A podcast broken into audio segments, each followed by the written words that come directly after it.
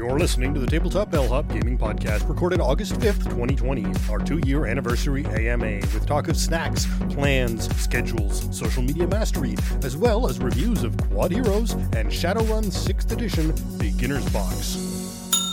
Hello, and welcome to the Tabletop Bellhop Gaming Podcast, episode 101, two years in, second anniversary AMA. I'm Sean from Hamilton, and from Windsor, the Tabletop Bellhop himself, Moti. I am the Tabletop Bellhop, your cardboard concierge, the RPG maitre d', answering your gaming and game night questions and striving to make everyone's gaming experience better. Let me put my years of game playing, event organizing, and game night hosting to use for you. I'd like to welcome everyone in the lobby here on Twitch. You can join us on Wednesday nights at 9 p.m. Eastern at twitch.tv slash tabletop bellhop. All right, welcome to our slightly delayed two year anniversary episode. Now, first off, fair warning, I am still not feeling 100%. I do have to apologize for any unintentional illness related noises during this episode. I know my voice is a little rough, and I'll be trying to mute where possible, but something may get through, especially for those of you here live. Now, on July 29, 2018, the first ever episode of the Tabletop Bellhop Gaming Podcast hit podcatchers around the world. Tonight, we're going to host a live AMA where we'll be answering questions from our chat room, the lobby. Uh, in particular, tonight, I'm looking for questions about what we've learned in the last two years. Now, in addition, I've got a detailed review of Quad Heroes, a game from a Canadian game designer that has really smitten my oldest daughter. I've also got some thoughts on the new Shadowrun 6th edition beginner box, and a bit about Gen Con Online once we get to our week in review. We love interacting with our listeners and viewers. Each week, we're going to highlight some of our interactions with you fine folk. We'll share some feedback we received, comments on our content, and maybe some gaming discussions we've been part of. We want to share what people are saying, both positive and negative. We appreciate your comments and suggestions, and if you'd like to let us know something about the show, send your feedback to mo at tabletopbellhop.com and or sean at tabletopbellhop.com. That's S-E-A-N. Uh, you can also hit us up on social media. I can be found everywhere as Tabletop Bellhop, one word. And I can be found as Dark Elf LX. Now, most of the feedback I've gotten this last week has, of course, been people wishing me well after canceling last week, and I do have to thank everyone for that. I'm still not 100%, and just before we launched the show, I went and looked, and I still haven't got my COVID test results. But I will say I am feeling better than I was a week ago. Well, as for comments on our gaming content, up first, we've got a comment from Rage Badger Gaming, commenting on our YouTube actual play of Gloomhaven Scenario 14 always get excited for this one. A fun scenario, and of course, the final unlocked at the end. Although it didn't matter, at 1 hour, 1 minute, and 41 seconds, plus poison, so 3. You actually double everything, so poison damage does get doubled on a crit. Didn't make a difference here, but always useful to know going forward.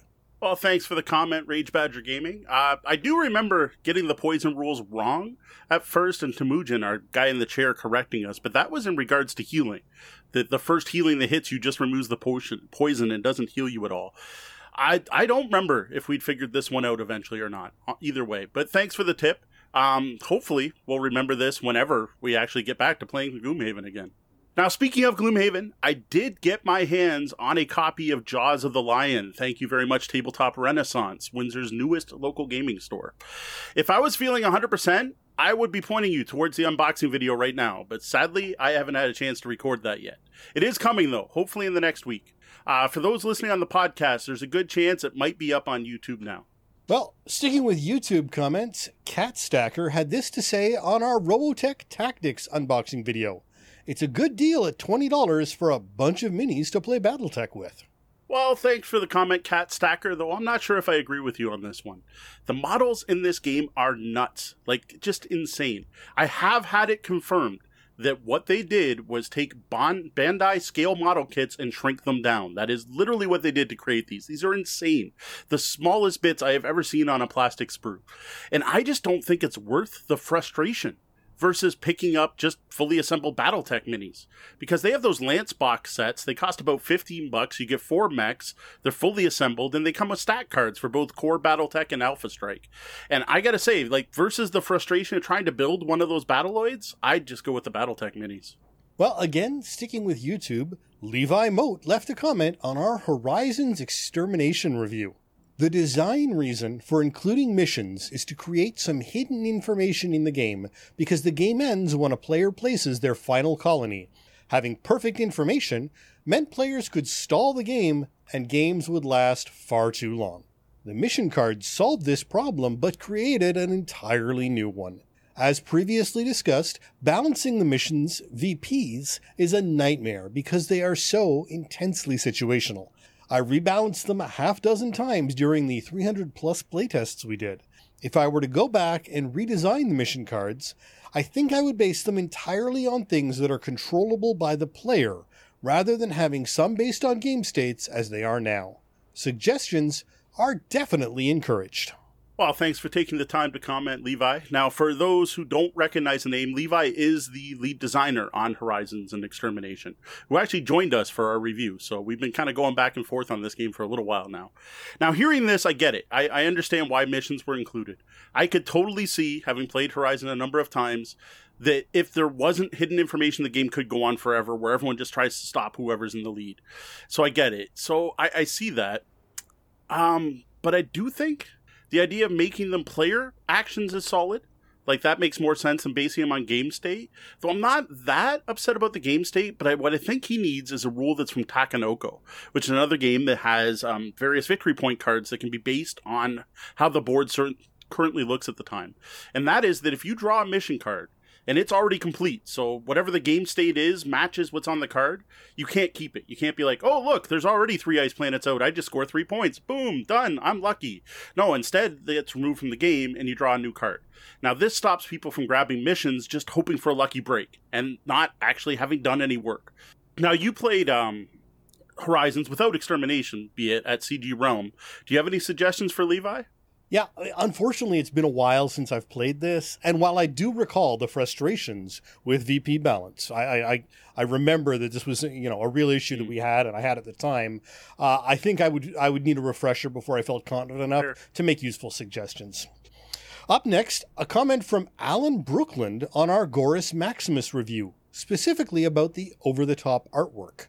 I'm one who loves the artwork, but I understand your point, as does Connor. They have announced the family friendly version. They redid the art as ocean animals, plus, they mirrored the numbers and points so they're visible either way up. It's open for pre order at the moment at insideupgames.com slash our dash games slash c dash change. And we'll drop that note into the chat. Oh, thank you for that, Alan. I had no clue that Connor was even working on a retheme. That's awesome to see.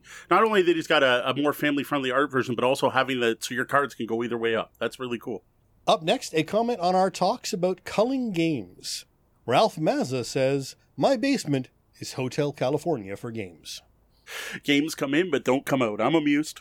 Uh, and then we have, a, in relation to that topic, Yuho Rutila, the patron who originally asked the question, wrote to say, Thanks for great take on the issues, and sorry for bombarding with multiple, almost the same questions. The question was on my mind at some point, and I wasn't actually any more sure if I had asked it already. There was no digital trace of it as I did it through the website. Maybe some kind of automatic notice about successful question into the email would help us with absent minds. Thanks for the great show, and cheers for making it to 100. Well, thanks, Yuho. Uh, glad you appreciate our answers to your question. Now, in regard to more feedback for the questions, this is something I've been struggling with literally going back to the when we first started this whole thing. Like I have an Excel sheet, and it's the same one I started with. I still use, and I keep track of all the questions. But I and I'm just not sure what follow up I should be doing at that point. Like if I answer your question, you send in a question, I answer it in the next couple weeks, great. I'm, I'm gonna be sure to follow you up. I'm like, hey, you asked this, I got back to you. Here's your answer, and here's some other questions we did that are on the same topic. That's great. But then it feels weird like if if I don't answer the question for a while, like we don't always get to everything right away. We have a big pile of questions and we pick whatever's best appropriate or whatever looks fun. Or if you're a patron, sometimes you get bumped to the top and so on. But if you're really weird, if I suddenly wrote someone a year and a half later to say, "Hey, remember in 2018 when you wrote me about six player games?" Well, we finally answered that. Like I, I don't know. I, I I'd feel like that almost would be almost more insulting. I don't know. Do you have any thoughts on what we could do to I, I think part of it depends on how you read the question from Rutila um, or you. Uh, I think the easiest, if not best, solution uh, would be when you get that question and you're going to put it on the the uh, spreadsheet, Mhm. if it makes it onto the spreadsheet, say, "Hey, we've put the, we've added this to the, quest, the, the the spreadsheet, and your question is in queue," or "Hey, we've already got this question, but we're going to put your name in as someone else who asked it," or Okay. "Sorry, we asked this, we answered this two two years ago. Try again." Uh, you know, just just some sort of feedback right then as you're putting it onto the spreadsheet, so Okay. that they know if you're in the queue or not. See, the whole thing, I put like everything on the spreadsheet. The only thing I worry about then is I'm going to put it on the spreadsheet and we still don't get to it for two, three years.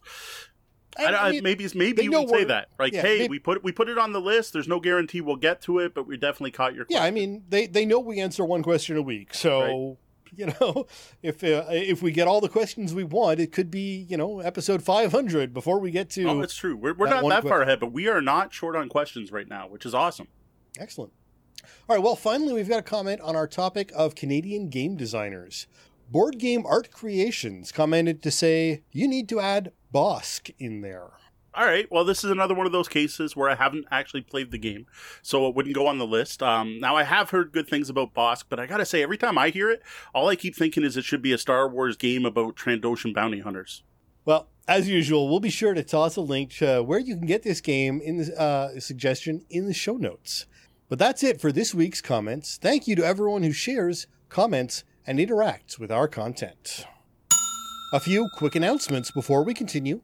This is that point in every video where we say like, subscribe, hit the bell, and all that.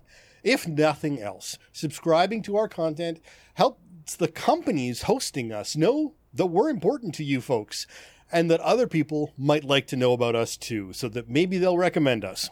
And same thing, it would be awesome if you took the time to leave a review on whatever podcatcher you watch us or listen to us on. I guess you don't watch us on a podcatcher. And wherever you happen to listen to us, we haven't asked for that in a long time. But you know what? If you go on iTunes or Apple, whatever it's called now, Apple Podcasts, or is it back to I don't even know anymore. Yeah, Or Stitcher or any of those places, leaving a review does help more people see our show. We show up more on the rankings when people search tabletop gaming. We want to show up on that front page. Uh, sign up to receive Tabletop Bellhop Weekly in your inbox. I say this every week, but I'm going to keep doing it because this is the best place to keep track of everything we put out each week.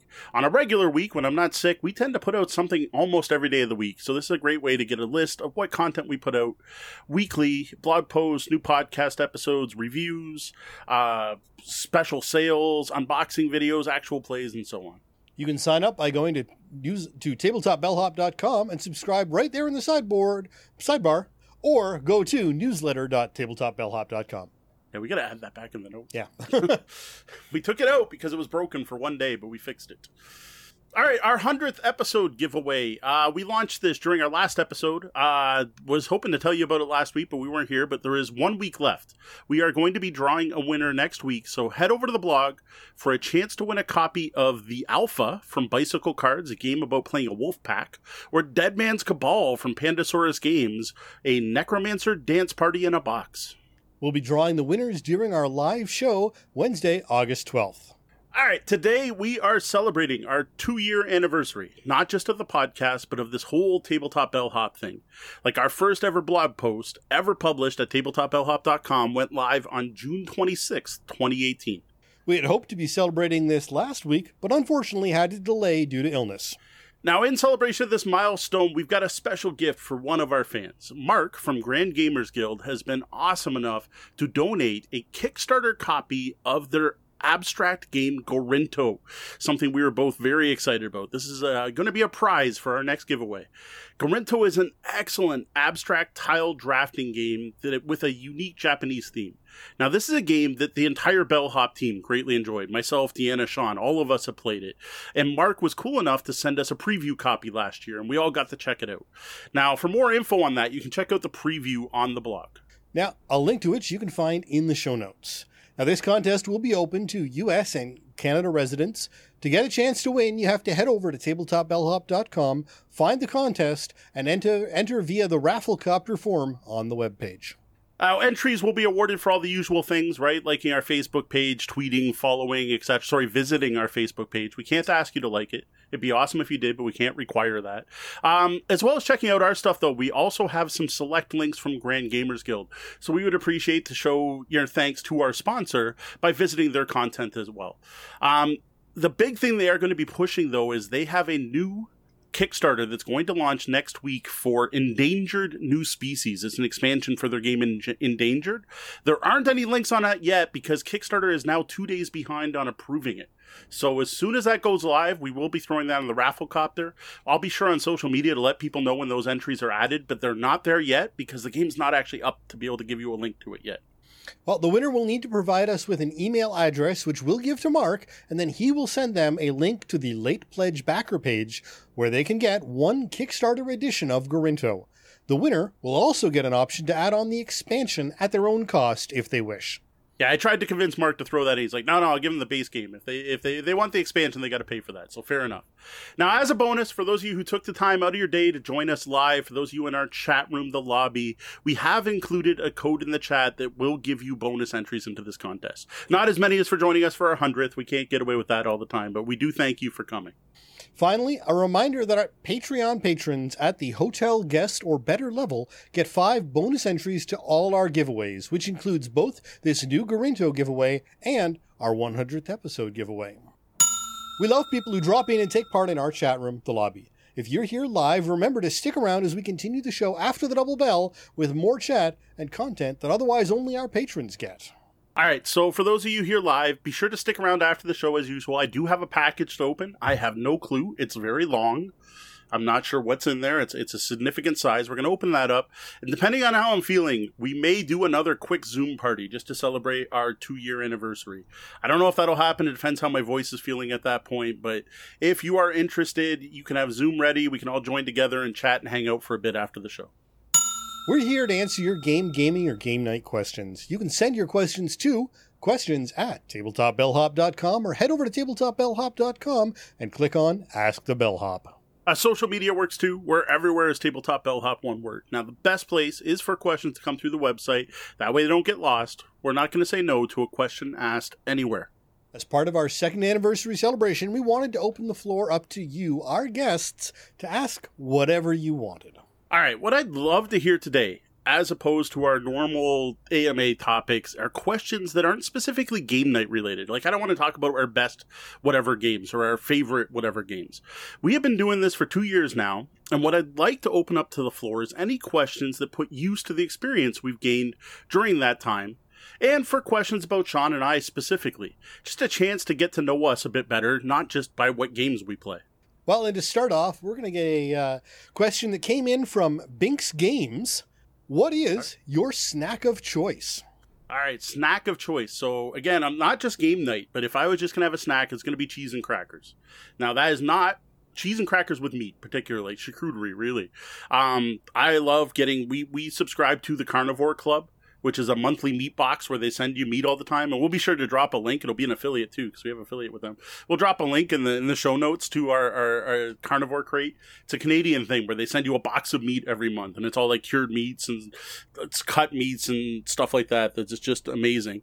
Um, and we have a local place called the Cheese Bar. Uh, run by a wonderful woman, Sarah, who just started going to local farmers markets selling Ontario cheeses and now has done well enough that she has her own store in Belle River. And between those two, we get meats and cheeses in, then we toss in some bread and crackers to go with it. That is by far my favorite thing to snack on. Sometimes we'll even do that for dinner. Um, the date nights that Deanna and I have been enjoying pretty much every other weekend uh, since we've been in quarantine in a way to keep sane. That's what Deanna and I will do is we'll build a nice big charcuterie board with lots of meat, cheese, and breads, have some craft beers, and play some board games. For me, my go-to is well, salty anything to some degree, but uh, primarily potato chips. Uh, I, I, was brought up in a potato chip family, and it never went away. Uh, although I have to say, I have been drifting more towards uh, flavored pretzels, not um, not like actual like big full pretzels, but like the pretzel bites and the or the or the crushed pretzels with with flavoring on them. There's a couple of different brands of those. Um, uh, and as well, uh, for some reason, combos have been dirt cheap at uh, at stores lately. Very so I have been doing a bunch of combos as well. Just you know, that's yeah. Without the meat and cheese, if I'm not doing the meat and cheese, because like that takes slicing and dicing and time, combos are my favorite. I, I just the standard cheddar cheese pretzel combos. I don't want the pizza. I don't want the weird flavors or the the the, the cracker version. I just want Yeah, the standard. cra- cracker salty- versions of combos are wrong. They do weird things They're, in they're your mouth. okay, but The texture of them, the texture of them goes all wrong. Although I have to say, I do like the blue cheese version of uh, of the of the combos. yeah. See, I don't like blue cheese normally. I can eat that. The pizza is my second favorite, but the Right. standard nacho cheese combos. Yep. Plus, you have to bite them in half. And then just you like let it sit in your mouth and lick all the salt off, and then eventually eat that. Then you got to eat the cheese tube from the middle, and then you eat the other half again, licking all the salt off first. Right. There's this, there's a method to eating combos, and for some reason now I haven't done this in years because I I pretty much stopped drinking pop, which should shock anyone who's known me for a long period of time. I honestly cannot remember the last time I had pop, but it used to be combos and Sprite specifically. For some reason, those two went together so well, and I have fond memories. Now we're going to tie it back to gaming. Is sitting on the blue couch at my parents in the corner, and reading the AD&D Monstrous Manual, the giant binder shape, and having to finish a page. So I would finish one whole page, and then I would eat one combo, and I would take a swig of, of a Sprite, and then I could flip the page and read the next monster. And I would get so frustrated when you get to like Orcs, which was like a two page entry, and I'm like, oh, I want my combos, and that's how I'd pace out my combos back in the day. There you go. Uh, next question uh, comes in from, uh, and we've had a few uh, tech tech in the chat room is saying uh, corn nuts, Corn Uh, fair. And uh, Red Meeple Ryan's uh, putting out Cheez Its. What are Cheez Its They're, specifically? they're, a, they're a cracker. They the uh, square ones? yeah, they're a little cracker that's sort of a cheese flavored ish Okay. cracker. Someone waved a brick of cheese near a cracker once and colored it. or they, colored they it coated orange. it with the orange stuff. Yeah, I, I don't think I'd ever call them cheese flavored, but they're good. I, I don't mind them. It's just calling them cheese seems to be a insult to cheese. Fair enough. What uh, th- there's others I like, but those are those are definitely my favorites. The, the one I used to like, and it was um Scott Rogers, Professor Scott Rogers from Board Games with Scott, used to be one of the one of the first video uh, podcatchers or whatever vloggers, whatever you want to call it. And he was sharing the cheese flavored crackers that have peanut butter in the middle, and they come four to a package, and you can only get them in the states. And I'm like, I used to have these all the time, but every time I had them was when my parents would go on bowling trips, and I'd go with them. and We'd be in the hotel, and that's what would be in the hotel vending machine, or in the rest stops, like in Ohio, where rest stops are literally a washroom and a bunch of vending machines, Right. not like our rest stops here. And getting these things, and I'm like, oh, I miss those. I'm like, I kind of want some of those. Uh, we have a question from William Brown, uh, William J. Brown III. All right. Uh, how can I be a guest on your show? All right. Uh, William's been asking me this for a little while now. William, one of William's goals is he he is a newer content creator who keeps being shocked by how easy it is to get certain things done. Right. So one of the things he did was like, I'm small, I can't get important people on my show, and he wrote Jamey Stegmaier of Stonemaier Games and had Jamie on as a guest, and he's like, Oh my god, that worked. I didn't expect it to work. And it's just one of those people who thinks the gaming industry is way bigger than it is, and I felt this way at the same time. It's it's a lot closer knit and smaller and and hobby than you would think it is. So one of the things he decided is he wants to go on other shows, and he figured the best way to do that was to ask people to be on. So he wrote me to ask, "How can I be on your show?" And I thought this would be interesting because for our two year anniversary, I think this is particularly apt because this is something we've been talking about, both in what we did in the past and what's going forward. So in the past, we've had three different guests on.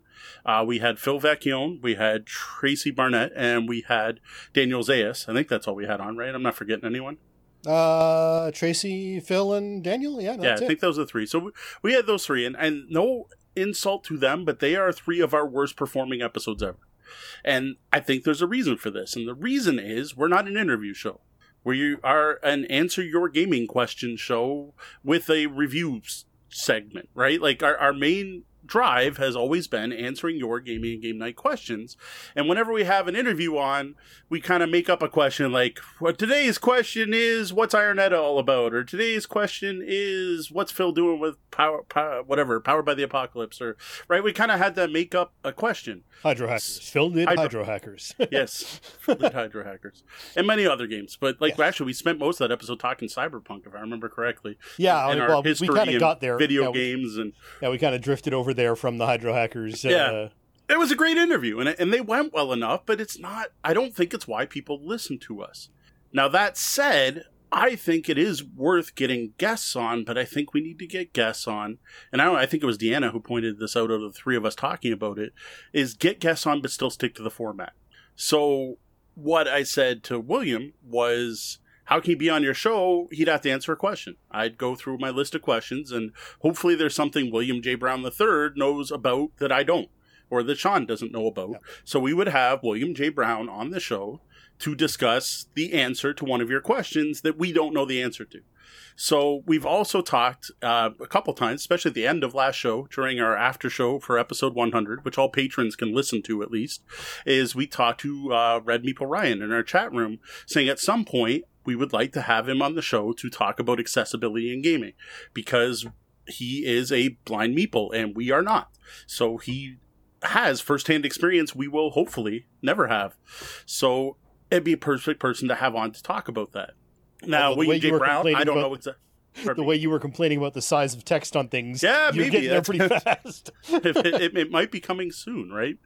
But that's it. I think that we how to be a guest on our show is going to I, like I don't even know people could reach out to us. If you're an expert on something, let us know. And then like, hey, do you have any questions on this? I'd like to help you answer them. Would probably be the best way if someone wanted to reach out to us to be on the show. I think more likely Sean, Deanna, and I will sit down and go through our list of topics and go, hey, I think we could use someone else here. Like if we were if we were going to talk about anything about accessibility or BIPOC or any of that or safety tools, I don't think we're the ones to talk about that. We'd be better off having someone else who's more of an expert on to talk about those things. Yeah, I mean, we did a talk on safety tools, but I think Yeah. it could have been better with with some professionals from from that field. Exactly. Uh, and then uh, the one of the other options that I think we've tossed around about, and I don't think we've ever really come to an agreement on, other than we don't have enough time in a week, is doing a separate video, a separate interview outside Yes. of the podcast, where it's you know we sit down and we talk with them and we do an interview show, but it's not this. Yeah. It's a bonus be separate instead thing. of. Yeah. Like heck, maybe it would replace our the game room. Like me, it could maybe be a segment on the show, but it wouldn't replace the Ask the Bellhop. No, no, it- yeah, it would, and it would probably not even like be recorded on a Wednesday night. It would be Right. all right. Let's find the time in our schedule where all of us can get together and do a do a Zoom interview, and then we fit it Like, in. For as a- example, here's a Donald Dennis has asked me to be back on on board games again, which is pretty awesome. But Donald Dennis works at a library. He runs the Games in Schools and Library podcast. We have at least two questions about I want to start a game club at my local library. And I'm like, I, I was thinking of that the other day. I'm like, that is a perfect connection. Like, if anyone could talk about getting games into your library, it's Donald Dennis. I can't. Like, I, I'm sure I could do my research and we could, like, the, we have enough experience and we can do the research to answer the questions ourselves. But that's where I'd want to do an interview. That's how I'd like to have guests on the show, is that way. And I think if that does happen, again, this is, this, I, I, I'm not promising it's going to happen soon, but I am going to try to get William on since he specifically asked. Um, we are aiming for probably the second of July, but I'm going to sit down with them and go through our questions and say, hey, are there any of these that you're like, oh, yeah, I know about that? And then we'll try it out. Um, especially using Zoom now, we should be good, especially because Zoom seems to keep giving us free extra time. well, but it won't. If if it won't, the, the time you need it to, it won't. Yeah, I'll that's the that. problem is that's the other problem is now that we're using Zoom, we're limited to 45 minutes. Uh, but I mean, there's no reason we can't jump back to Skype. Honestly, it's quality wise, I'm not really seeing that much of a difference. Um, and, No, it- I and guess sorry, ways, it's already happened. I'm talking about past again. What's the month after August? I this quarantine. quarantine. I September was I was 2nd. letting that one go. September 2nd. September 2nd. Sorry. Uh, no, I, I to be honest, it's actually even easier for me to get Skype into the uh, into the into the show anyway. So um, you know, we'll we'll see we'll see what's going on, and it depends somewhat. It depends on what they've got equipment wise and, and internet wise as well. So I'll yeah, well, like I said, the, the people I've talked to already already record podcasts. What I don't know is like Donald Dennis. I don't know if he'd do video, so we may have the the um, the looming voice interview show.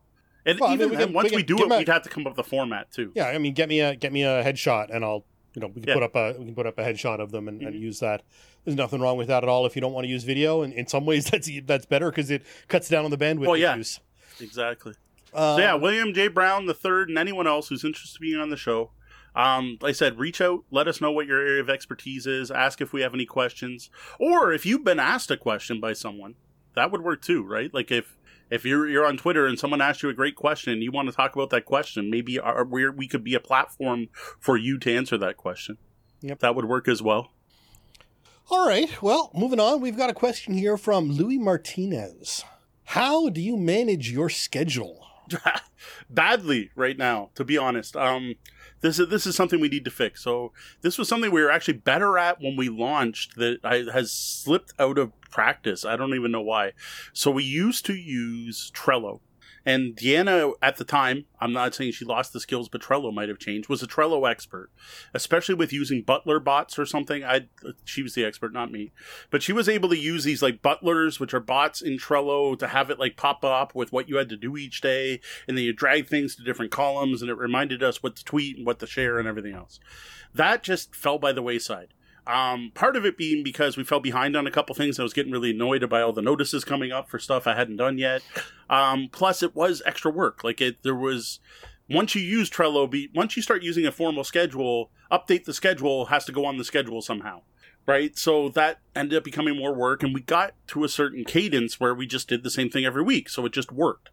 Um, that was going pretty good until we started doing two reviews. And then it took a bit to sit down and reschedule. So right now, what I actually have is a notepad file, literally in Windows Notepad, that lists three different schedules. One is what's going up on YouTube, the next is what's going up on the blog, and the third is what I need to promote. And it's working, but what I'm not doing, which is hurting us in the long term, is I'm not re promoting things. So at this point, if you follow me on social media, you're going to get one notice that I put out a new thing, and that's it. And that's actually bad for social media. I should be then three days later saying, hey, in case you missed it. And then one month later being like, hey, a month ago we. And then three months later going, hey, did you catch this out from last quarter? And so on. Now, Deanna's the expert on that and how often you should do that and where and on what platforms. And I, she does that professionally, right? So we should be doing more of that and we're not and we need to find a way to get back to that. So that's probably going to mean starting up Trello again, but it might mean something else. I don't know. Yeah, I've uh, I've experimented. I was using Microsoft To Do for a while um, because it had a real handy copy and paste, and the the main thing I was using it for uh, was pre-show because earlier on, before I automated a lot of things, there were like you know 32 steps of things I needed to go through before the show on Wednesday night. Mm-hmm and if we missed one of them, uh, things got all out of whack, and you know streams didn't work, and audio wasn't ready, and and there were a world of problems. So that was how I got started on using the scheduling right. system. Was just that one thing on Wednesday night, mm-hmm. um, and then as we started breaking out more um, into the uh, various other components, um, you know, the, for the for the podcast, it's easy it always comes out Tuesday at 2 a.m. Mm-hmm. So I've always got from whenever we finish on Wednesday until Tuesday to get it out. Uh, and then, uh, but then we started doing all this YouTube stuff. And that's where things got a little bit more complex mm-hmm. because we've got to break them up. And then there was the Express that had to get done. And we needed to make sure, okay, you've got to have it recorded by whatever mm-hmm. time on Friday so that I can have time to get it all around and, and, and prep. Uh, so for a while, I was actually using a whiteboard um, with all the re- YouTube release dates, and I would write in what show, what episodes, or what segments, or what unboxings were going to get released on given days, um, just so that I could look at that, look up at the whiteboard, and go, "Oh, it's Wednesday today. I need to have this ready and this ready," and mm-hmm. I would just cross things off once I got them uploaded and let you know. But um, we're we're at a stable rhythm right now where I, I just kind of fall into it. I know yeah. that Thursday night I'm going to do that, or you know Wednesday night I'm going to do this. Thursday morning I'm going to do this, Friday I'm going to do this, and then I'm pretty much good again until uh, the podcast. See, I'm still having a hard time scheduling the writing of the stuff. So trying to figure out, I, I, don't know an answer to this, when to put out the content on the blog versus the YouTube and when to even write it to have it ready. So what I've been doing now is we decided before I was always writing the review and then we would have the podcast and I basically read off the review in a way. I've switched that so that now we the first time you hear us talk about a game is here on the live show. And that's to encourage people to join us here on the live show. And I think it's worth doing. If you want, you want the the the from from the horse's mouth. If you want the original, you want to know my first thoughts on the Shadowrun beginner box. The only place you're going to hear that is here tonight. You're going to hear my first thoughts on the Shadowrun beginner box. Now we did cheat this week. Quad Heroes is already live, but that was just so we put out some content last week when I was off for a week. But normally you wouldn't hear about Quad Heroes until the show came out. So we switched it so that I'm not publishing that stuff until after we talked about it here. So now I have to, and and then the YouTube versions come out, and we decided the YouTube versions are going to come out Fridays and Sundays. So I decided to put them out on the blog the day before. And the reason is anyone watching on social media is going to get confused. Like I, I've seen it happen. I've seen people reply if I put them out on the same day because I'll be like, "Hey, Quad Heroes review up on YouTube," and then five hours later, I'm like, "Hey, Quad Heroes review back on the blog," and everyone's like, "Yeah, I already saw your Quad Heroes review. Why would I click through?" Right? Where technically they're two separate pieces of content, right. consumed possibly by different people, or people might want to read both. So I decided to release them the day before. So you'll always see it a day ahead of time on the blog, and then the YouTube version comes out the next day. But it's different with the Ask the Bellhop. The Ask the Bellhop now comes out on Saturday, and I've started putting it out on the blog on Sunday. But just because that was a day I wasn't putting out anything else, right? So I still that still may change for when that stuff comes out and gets written and whatever.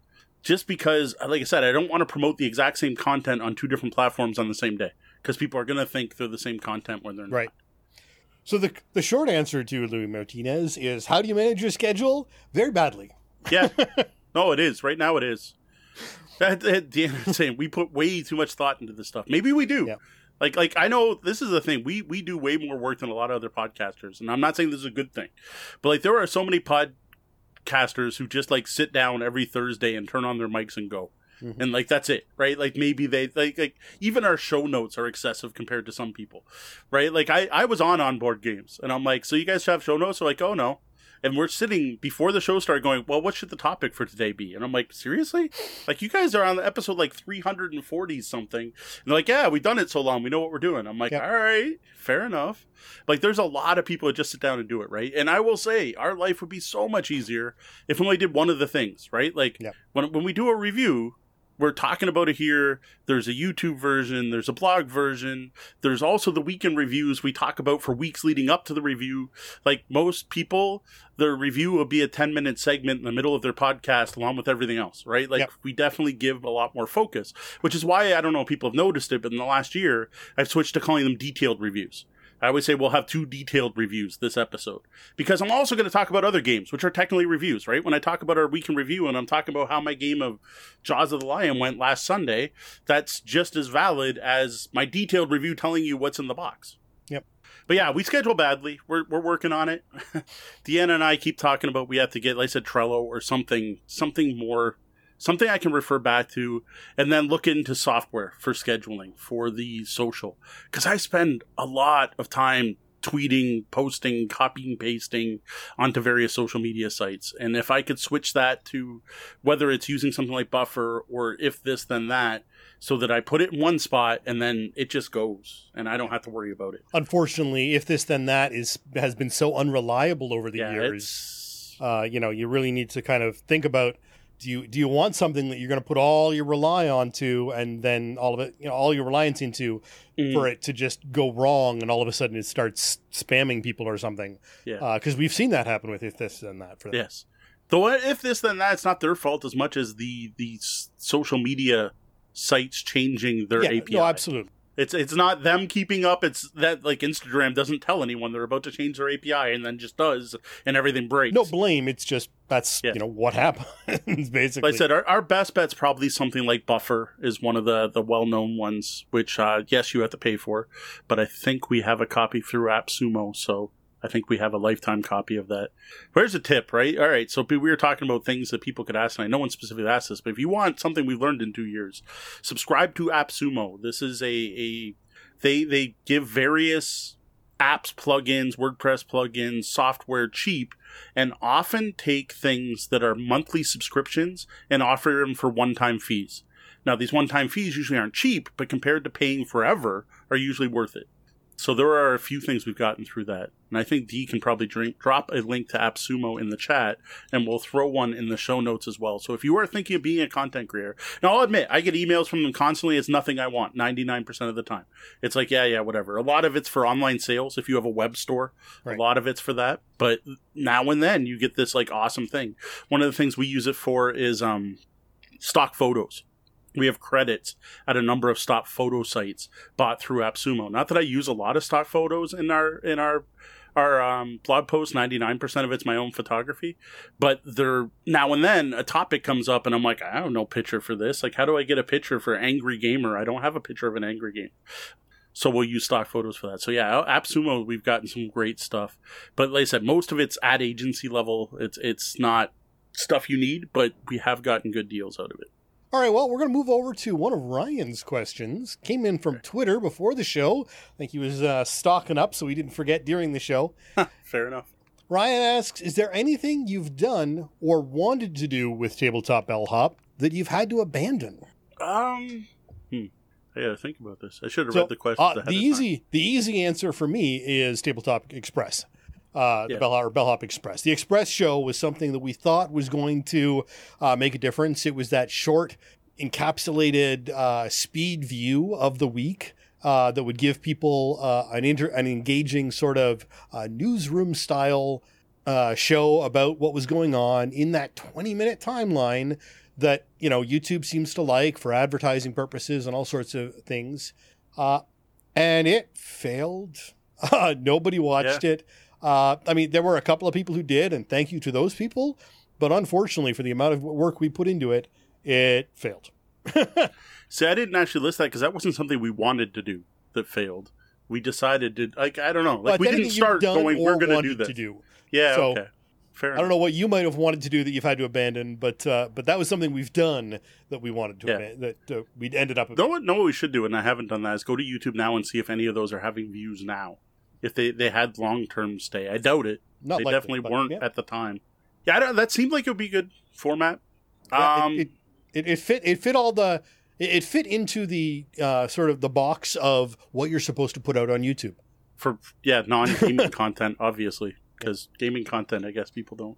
Um, our original some of our, our, our, insert buildings we had to give away the the one thing we still haven't done i don't know if we've abandoned it yet but we're close is going to two cameras but the thing is i think we need something better than these laptop to get there for downstairs okay. up here i keep meaning to do it um, again i haven't abandoned it though so we might do it um, I definitely want the top down camera. At some point, we got to figure that out with a blue screen. Yep. And I hear a blue screen's better than a green screen because most board games have green components and not as many blue. Right. So supposedly blue screen is better. That's something. But again, we haven't abandoned it. Um, there's a good one Deanna's pointing out. Our Patreon, we definitely haven't found the right reward levels. Like right. we we came up with all these these great higher tier rewards that we thought people would be interested in that are way cheaper than say hiring a consultant, but seems no one's interested in those concierge services. Right. So we might need to retweak it. Now I will admit we did great at up to the the hotel guest level. Like that worked really well. Like what we did to revise it up to that point was good. Uh, we do have one awesome patron who is taking advantage of the um, share at the table level which is great. Which speaking of which we owe him some games. Hopefully john's feeling better from his slip and fall. Indeed yeah. But yeah our patreon definitely didn't go as well as we'd hoped.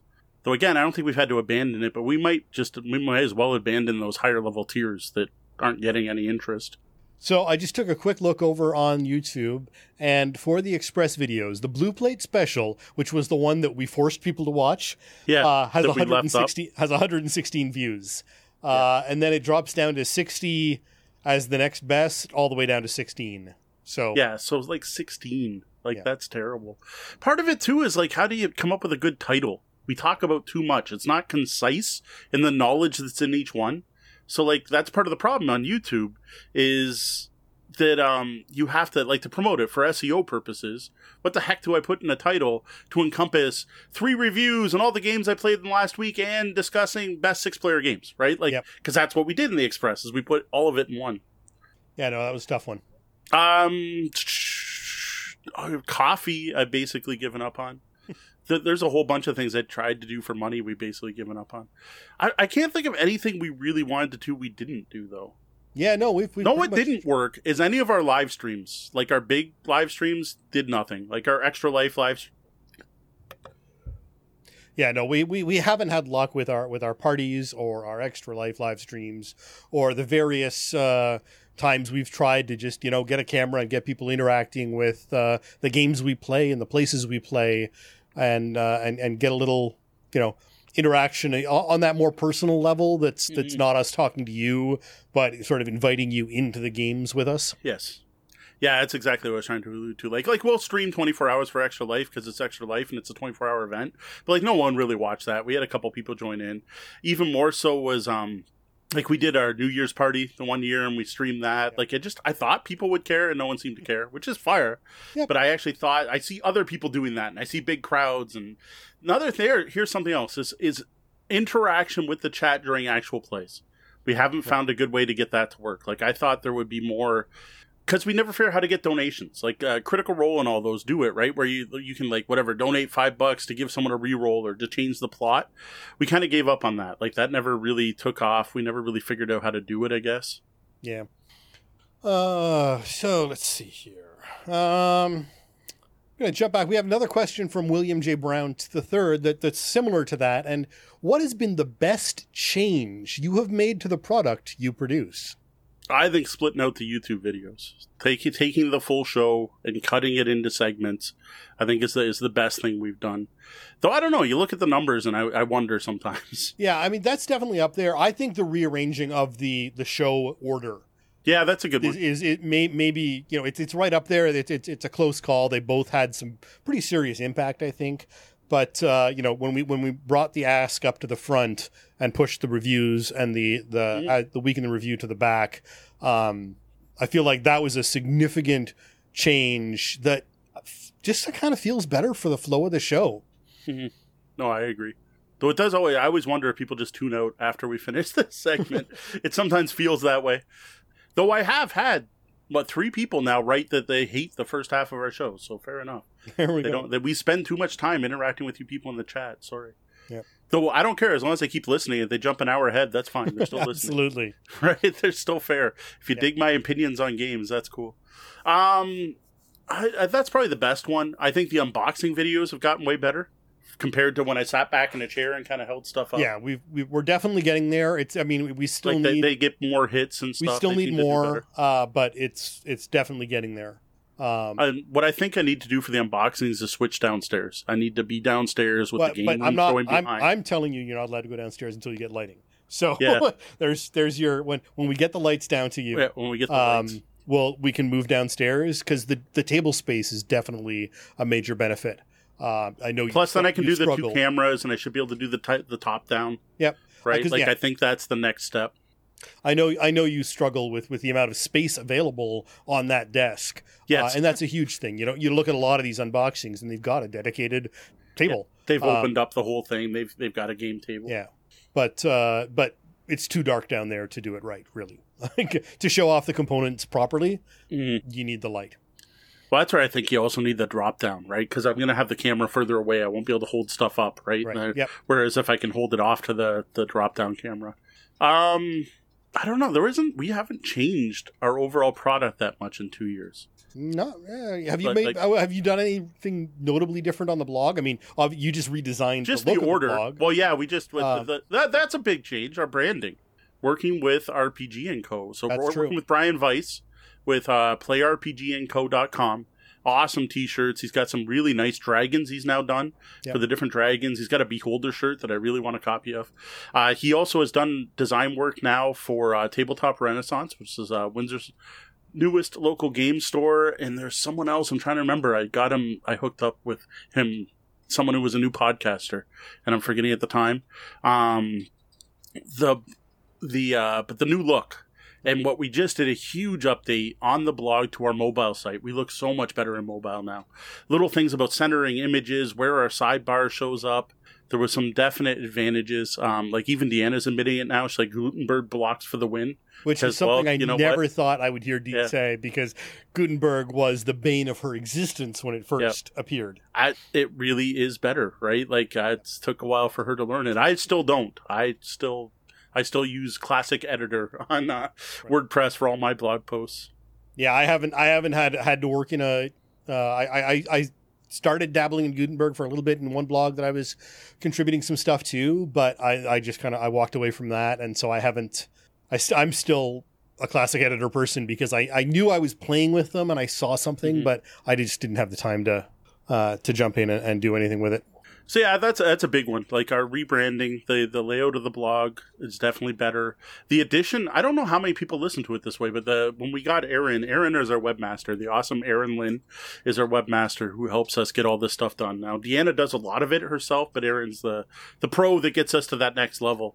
When we added the the bar at the top where you can listen to our podcast no matter what page you're on on the blog, I think was a big one. Uh, we added advertisements. I I don't know about that being the best change we've made, but it does help pay the bills significantly. Yeah. It, it has made a big difference in our ability to continue doing the show. I do hate the fact that our blog's filled with ads, but we have now learned how to manage where they show up, which has made a huge difference. Uh, for example, our our Gen Con sale page. Uh, which I sent a link out to our in our newsletter. There's still like sales out there. Was showing an ad every item. Like Oof. it would show a shop, then an ad, a shop, then an ad. I counted 52 ads on the page the first time. I'm like, my God, what are you doing to me? But we now know how to do it so we can we, we we don't specify where the ads show up but we put breaks so hey mediavine if you want to throw an ad here you can is what we do now so i do apologize for the ads but you know what they're making a huge difference in our ability to keep doing this and and that's pretty important for especially for all you people who actually like listening to us. Uh, let's see here. What else have we got? Um, uh, we got a quick and easy question here from Tech in the chat room. Any new hardware for the show, or is it just still the light sitting at Sean's? Well,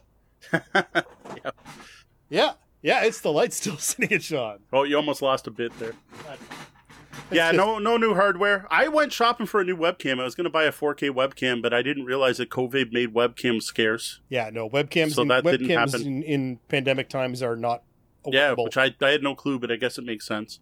So no, no, no actual new hardware. We have new games to review, but that's not hardware.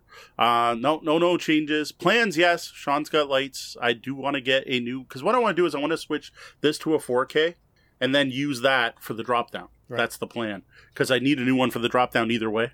Yeah. And I'm thinking 4K is probably better for the wide view, whereas you don't need 4K Well, I mean, if for we something just get close. the camera that you've got Well, the up. camera works. The problem is it doesn't Yeah. work on Dee's laptop. She doesn't I have the USB port. Yeah. The camera works fine now. I finally got it to work. It had to do with the ports, but I, that the, that's possibly the other thing that's on the list to buy is a PC for downstairs instead of the laptop. Buy a dedicated PC for streaming. Yep. Put it downstairs, and then we start broadcasting from downstairs instead of up here. And it goes somewhere under the like probably in the curve of the ch- like the the table legs on my thing are big round semicircles, so kind of nested under there. I don't know. That that's that's a long term plan. All right. Well, we've got a question here that came in from Hungry Gamer. I've made the jump and started an Instagram for Hungry Gamer. Tips and tricks to make it useful? I have no idea what I'm doing. Well, I'm I'm definitely on the no clue uh, side of that one. So I will let you speak on how the heck you do Instagram. All right, so we do pretty good on Instagram. We're not great. We're not blowing anyone away, but our average post hits over 100 hearts, likes, whatever.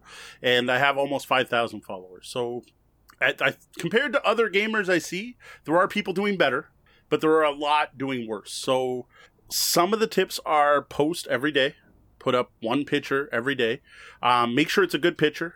Don't just necessarily throw from your camera. Instagram includes um, a ton of photo editing built-in software that's actually really solid for adjusting your brightness, your focus. You can even in, do the whole um, make only one thing in focus, everything else blurry, all that fun stuff. Use those. Don't just necessarily post straight up from your camera. Um, the other one is hashtags. So place once a day at least, possibly twice a day, and you want to include a ton of hashtags. Right now, I think it's 30 per post is the recommended. Yeah, that's the This thing. why I don't do Instagram. Yeah. This right here, this description that Mo is going through is why I don't Instagram. That's this is the worst part about Instagram. You want to you want to include like 30 hashtags every post. Uh, right now, I couldn't tell you what's better, but it switches between put them in the post and put them in the first comment. Yeah, so in, Instagram is very SEO ish. Yeah, so the the tags are important. Hashtags are huge. That's how most people are going to find you. Right now, it's actually people are recommending you put them in the post itself, not the comments. I continue to just put them in the comments because I'm lazy. But what I have, and this is my pro tip, is I have a notepad file, and I have a similar one on my phone where I have listed board game, and then I have. Uh, I, was it hashtag or pound? I always want to say pound because that's what I know it as. But hashtag game night, tag board games, tag board game, tag board gaming, tag gaming, tag BGG, tag board game geek, tag tabletop, tag tabletop gaming, tag analog gaming, tag games of Instagram, tag Insta games, tag Gamestagram, tag play board games, tag board game addict, tag play board games, tag board game life, and tag oh I have gaming twice. See, I should fix that. That goes on every post I put. Then if it's a certain type of game, I will add other ones. So let's say it's an escape room. Then I add tag puzzle, tag escape room, tag escape room in a box, tag puzzle game. Or if it was a review, it would say tag review, tag board game review, tag game review, tag tabletop game review, and so on.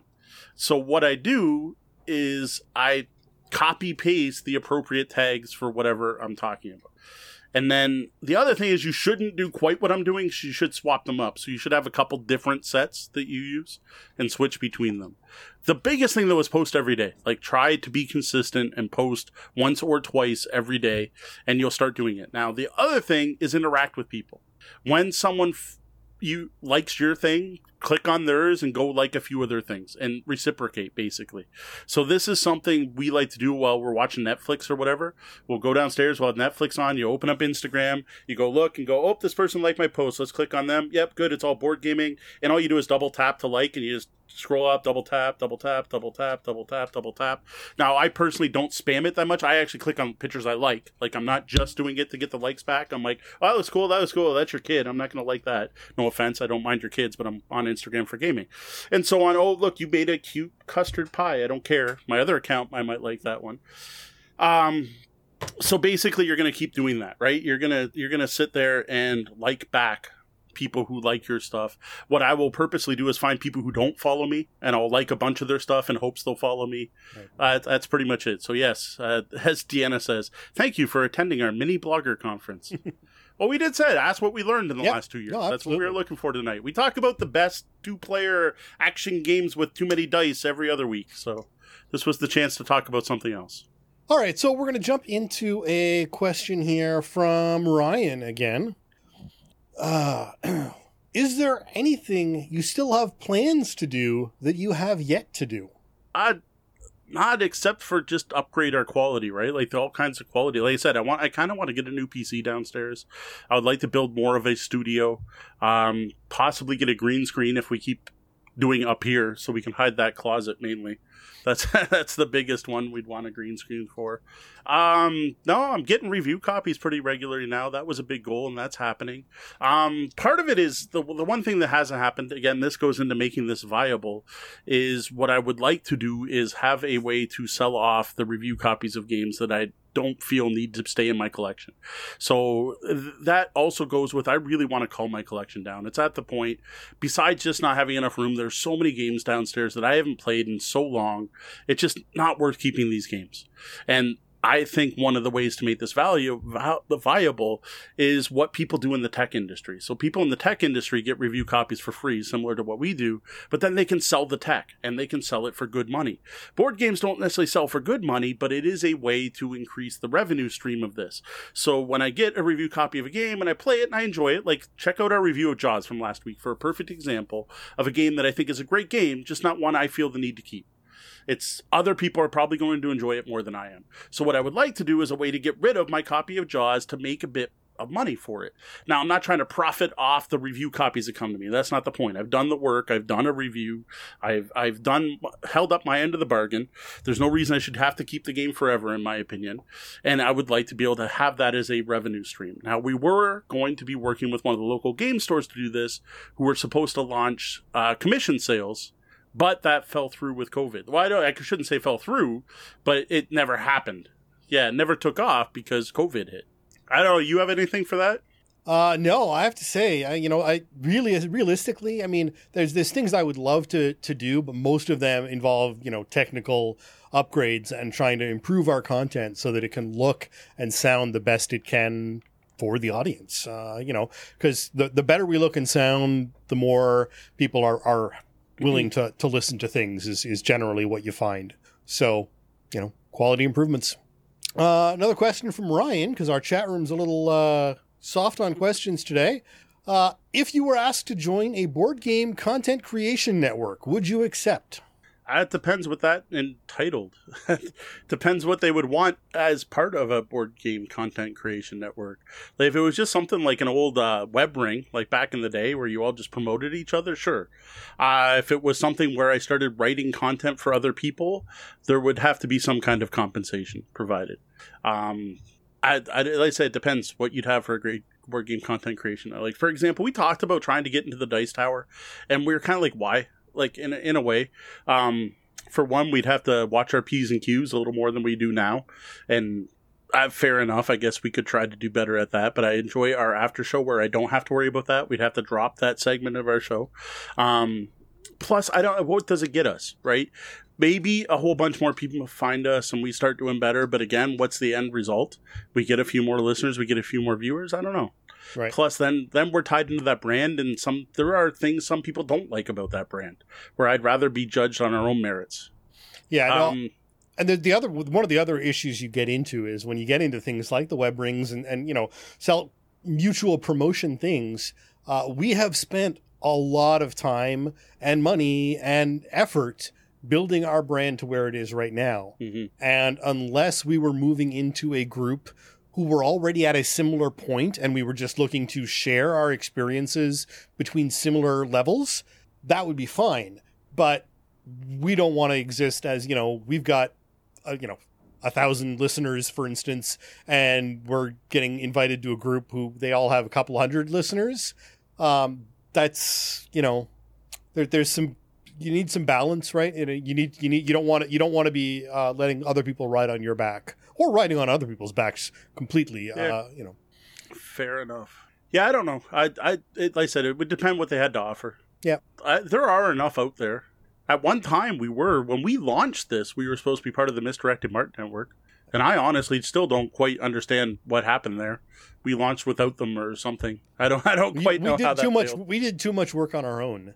Yeah, uh, and, time, and, and established a brand that was separate from Misdirected Mark rather yeah. than being part of Misdirected Mark. Is I think the only the only like I, am not saying that it, we might have got more audience out of it, but not counting that, the only advantage I think we would get out of that is we would have Rob Abrazato as an editor, which would be kind of nice, like a pro editor that does all the stuff in the background, and we just send them off the stuff and like here you go, have our audio like that i think that's the only thing we lose out on I, in my opinion for not being part of that network and they very much switched to more of an rpg network than they were before yeah and then they they have definitely branched out in a different direction than what we have yep um all right again with ryan here this asking the, the, Ryan ask, Q and A show. Ryan Q and A show. Is there anything that would cause you to stop doing the live show? I don't know. Not, not nothing I can think of. Like illness, like last week, like if there's some technical breakdown, but I don't see why not. I don't get why we wouldn't, right? Like it's it's one of those like people have asked why do you do unboxing videos? They don't get a lot of hits. And they don't. I'll admit it. We our unboxings don't get a ton. Every now and then one will take off. But i gotta open it anyway right? Like i gotta open this box anyway. Why not show off what's in there while i'm doing it? And the same thing we gotta record this podcast anyway. And by doing it live we get the interaction. Like tonight's a bad example because we're doing an ama but on our normal show it's the interaction we have with the chat. Every time we have our ask the bellhop we stop in at the chat room at the end. And 99.9% of the time if we're doing board game recommendations someone someone's got games we forgot. Or if we are talking about suggestions on how to get rid of games, there'll be something someone said in the chat that adds to that conversation. And we wouldn't get that if it was just Sean and I recording not with video on Skype on a Tuesday morning or whatever. And I would miss that interaction. That's one of my favorite parts about our show is the amount we do interact with with you awesome people who are listening. Yeah, it's interesting because I had never considered this. Video was not part of the original pitch I made, uh, not in the least. But uh, I have come to enjoy this interaction with the uh, the video. I could take or leave, but the interaction with the chat room uh, has really been a major part of it. So I think uh, even if something, you know, if Twitch went belly up, you know, Amazon somehow Yeah. died or something, uh, you know, there's YouTube. We can go to YouTube. We could go. I'd rather not, but we could go to Facebook Live, or you know, there are other options out there. Um, for streaming that we would just switch to. I mean, we could piv- we could pivot to YouTube Live in a week easily. Yeah. If if Twitch went down today uh, tomorrow morning, I think next Wednesday I could have us up and running on YouTube Mhm. Live without missing a beat. So I would say the only thing that would stop us doing the live show is if we stopped doing the show to, altogether. Yeah. like for whatever reason. Like if if it for one thing, if this no, was no longer financially viable, we may not be able to keep doing it. If if I had to go get a real job, quote Right. unquote, I personally think this is a real job, but there's people out there that don't, like banks for one. Yeah. uh, if I happen to get a real job and I no longer have the time to do that, though, I have a feeling even if that happened, it would become more of a chit chat show with less scripting, and uh, we'd only do one review a week. And I, I'd probably still do it because I like doing it. I enjoy, I enjoy talking about games, or else we wouldn't be here talking about games. I would probably still figure something out. The blog would probably cut down to like maybe one blog post a week or whatever. But Right.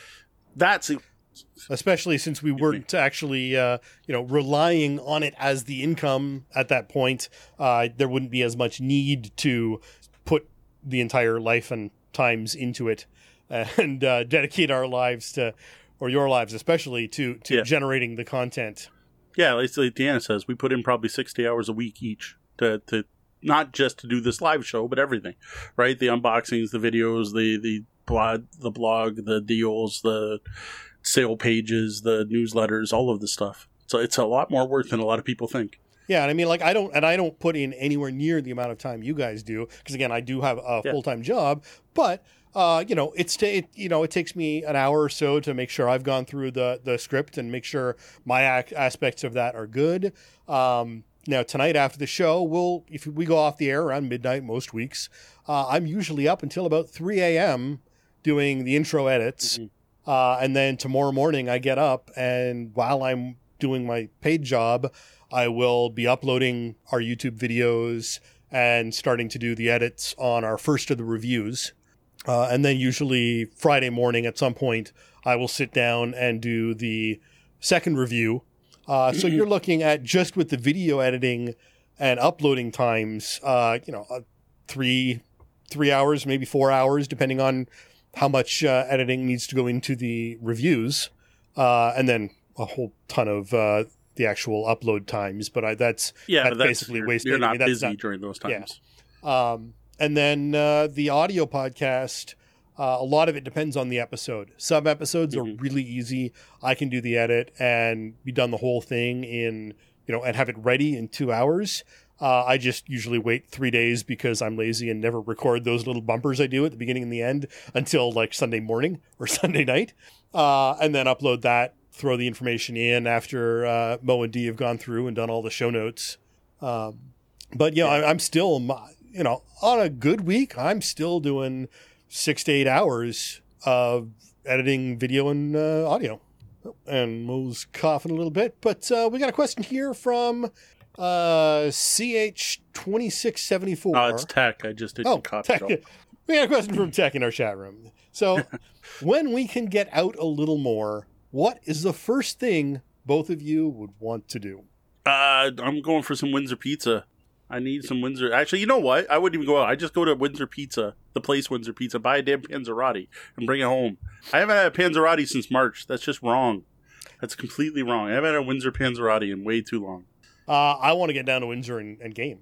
I just want to. I just want to get down and get get down and, and, and play some board games, uh, as well as deliver some light. But you Yeah. know, really, just get some board gaming in, because there really isn't much happening up here with me. Uh, so uh, yeah, Yeah, see, I like, I yeah, I am, I am looking forward to getting back to local events, right? Hosting game nights. I'm missing hosting game nights, getting to meet gamers, hanging out with friends.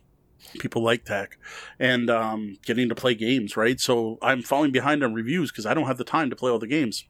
I have the time, but I don't have the people, right? Whereas if I was playing regularly, I'm certain we would have played Breakdancing Meeple and uh, Laser Chess, sorry, it's not called Laser Chess, Roll for Lasers, and probably that Animal Kingdom game, because they're all quick, fast paced kind of games that I would bring them out to something like an Easy Mode event or a CG Realm event and stuff like that. So yeah, d- definitely going out to the games, getting Gloomhaven started again with Tori and Cat. I miss hanging out with Tori and Cat. Though, like I said, that, that's the game you're like. Most likely, though, like go for a Panzerotti go to the Sandwich Brewing Company on a double date with Tori and Kat because we have such a good time doing that. They have great beer. Have some good beers. Have a huge charcuterie board that we didn't have to make and cut ourselves, um, and play some light games. Right, like I could totally see sitting with Kat and Tori having some beers, playing breakdancing meeple. Right, like I look forward to seeing them.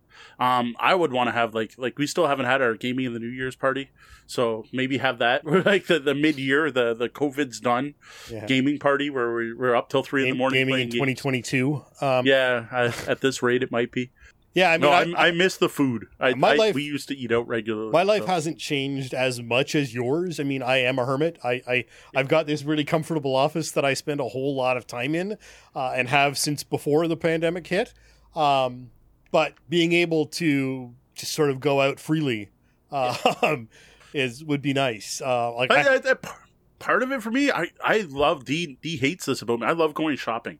I'm like, I miss just like walking around like a Toys R Us. Like I go to Toys R Us just to walk around and look at the cool toys and like, well, every now and then I want to buy stuff for the kids, but most of the time I don't even buy anything. Like I, I, I actually do miss that. Like I didn't, I didn't hang out at the mall. I was never one for going to the mall, but like toy stores, Mastermind, stuff like that. Yep. Even just browsing CG to see what they have, right? What games they have, what new model kits. I got really into Gundam. I think now the since they used to, that's that's a big thing there. I do. I, I miss that. Yeah, and Deanna saying you know, our budget really likes that you aren't going shopping. No, it's true. Like I, I like shopping. I always have. I don't know. I got it from my mom.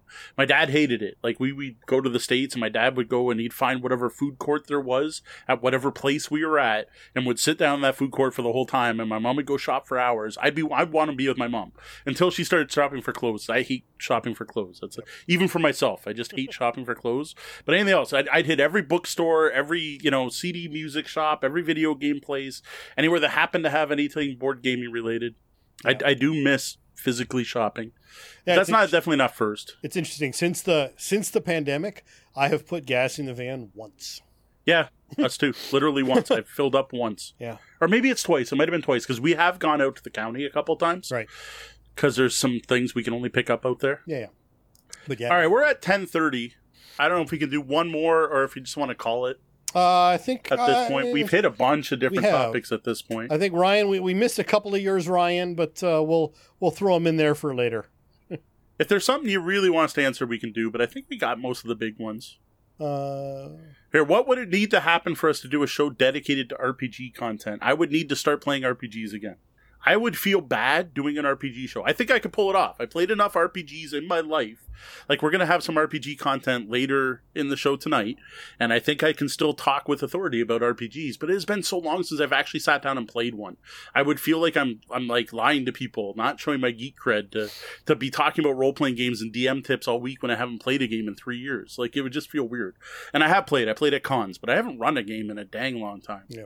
Now, for patrons, I am still hoping to run something. I was hoping by next week. I don't know if that's going to happen. So I am hoping to try some role playing. We might do something soon. So that is something. But RPG only content, see, the thing is, like, we're not supposed to be board game content now. We're not supposed to be role playing content now. We're supposed to be tabletop content. And I think I prefer to stick to that.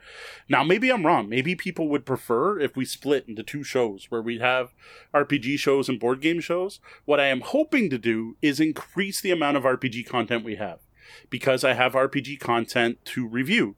And Sean even has something he wants to review. So, what we are hoping to do is to not do 50 50, but one review a week for the next month or so, possibly two months, is going to be RPG content. And like I said, maybe I'm wrong. Maybe people would prefer if we split this off, but if you listen to us on YouTube, you can just get the RPG content. Yeah, yeah, Right? That's part of the advantage of us splitting out the the game room segment of the show is that you could just consume that RPG content. All right. Well, that's it for this week's two year anniversary AMA.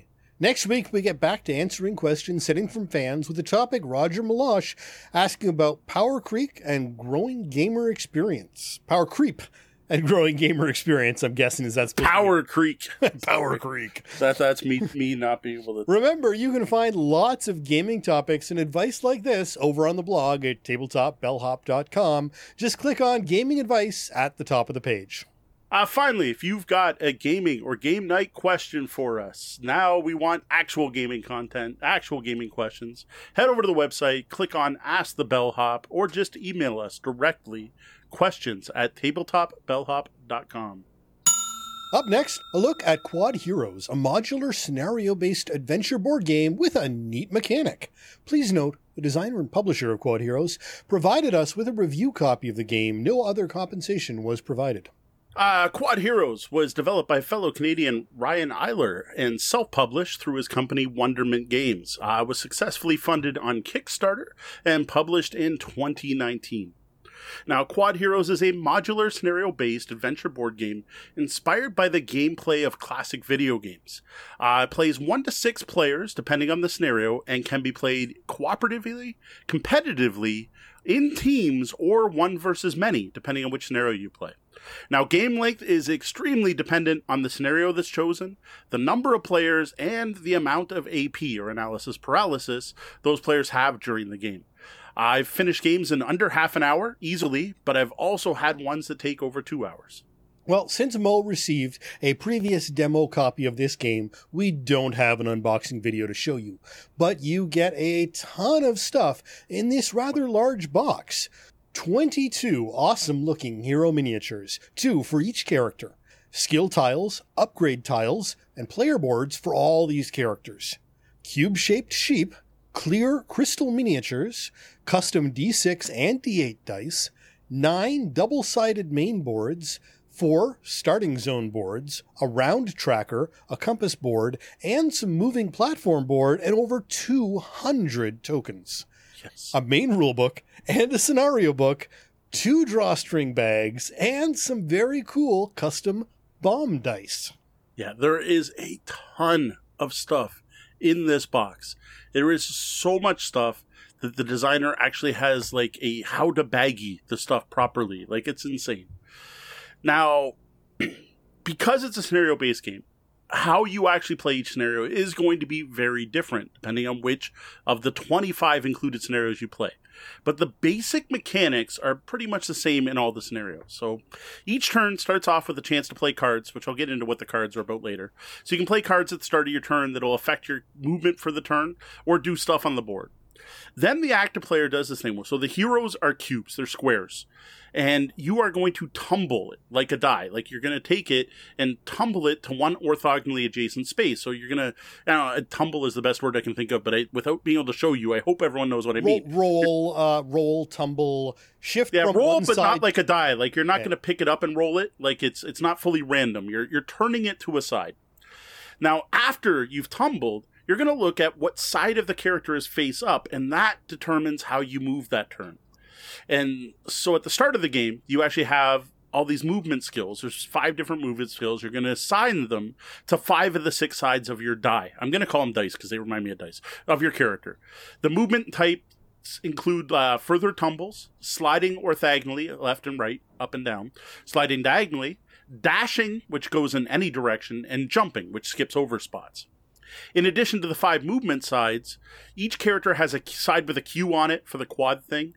Having the Q face up after you've tumbled has you use a special power, and each of the 11 different characters has a completely unique Q power.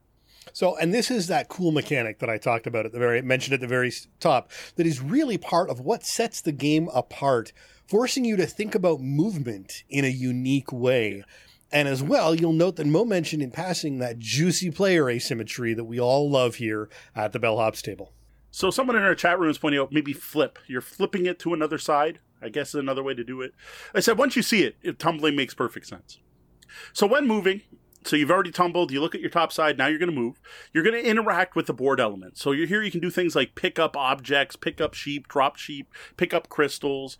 Um, there's a ton of board elements. You've got things like fast moving water that can push your character along, or there's whirlpools that can cause you to turn in place. There's pits you can fall into, teleporters, springs that bounce you around the board, walls that block movement, and so on. There's all kinds of interactive board elements. Now, after moving, you then get one more chance to play cards, and then you enter what's called the exploration phase, and this is where you draft new cards. Now, I mentioned the cards a couple times. There are four types of cards. There are food cards that give you a bonus to movement, so they let you move further, or move in special ways. There are runes, which let you interact with the board, and these let you put out those board elements. Like they'll let you put a teleporter out, or they'll let you uh, dig a tunnel, or they'll destroy a wall. There's pets and items. These are permanent upgrades that'll give you a new ability, and each character can only have one pet and one item equipped at a time. And then there were tools. These are single use, and these are usually hugely almost game breaking abilities. Like one of the tools lets you rotate a board 90 degrees while you're playing. Which again builds out that asymmetry even further Yeah. through the game, not at your as player asymmetry. So then at the end of each round, the board elements activate. So certain things on the boards are going to keep going. So think Mario here. Bombs on the board are going to move a certain number of spaces every turn and keep going until they hit things. Cannons are going to generate new bombs. Sheeps wander, pits open, and so on. Now, I this depends completely on the scenario. I said, there's 25 different scenarios in the big thing in the in the main game. Then there's a thing where world events happen at the end of the game. You flip it. This is going to cause something that happens that affects everyone. Some are good, some are bad. Finally, at the end of every round, you basically, I'm going to use an RPG term here, you level up your characters.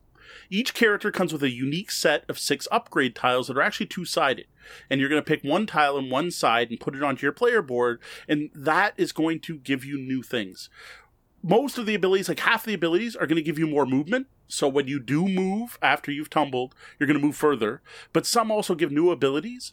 And the option, instead of unlocking more movement, is your ability to explore more cards. And again, exploring is drafting more of those card abilities that are going to let you move more, put on board elements. And now play just continues like this, round after round, until the game end condition specified in the scenario is met. Now, the scenarios really run a gamut. There are tons. There's your rally races, which remind me the most of Robo Rally, where you win by being the first person to hit a series of check marks on the board. Uh, there's PvP video game style ones where you're playing like Capture the Flag, where you put a crystal in the center of the board and the teams have to rush, grab it, and bring it back to their own scoring dar- zone. Uh, just the other day, I tried a scenario called Sheep Soccer.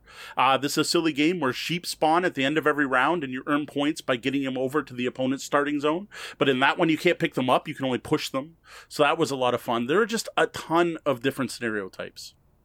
So I think one of the most interesting factors in this game is the variety in the box. Mhm. We've covered other games like the 8 bit box, for instance, that do the video game thing and have a few different options and, and games to play.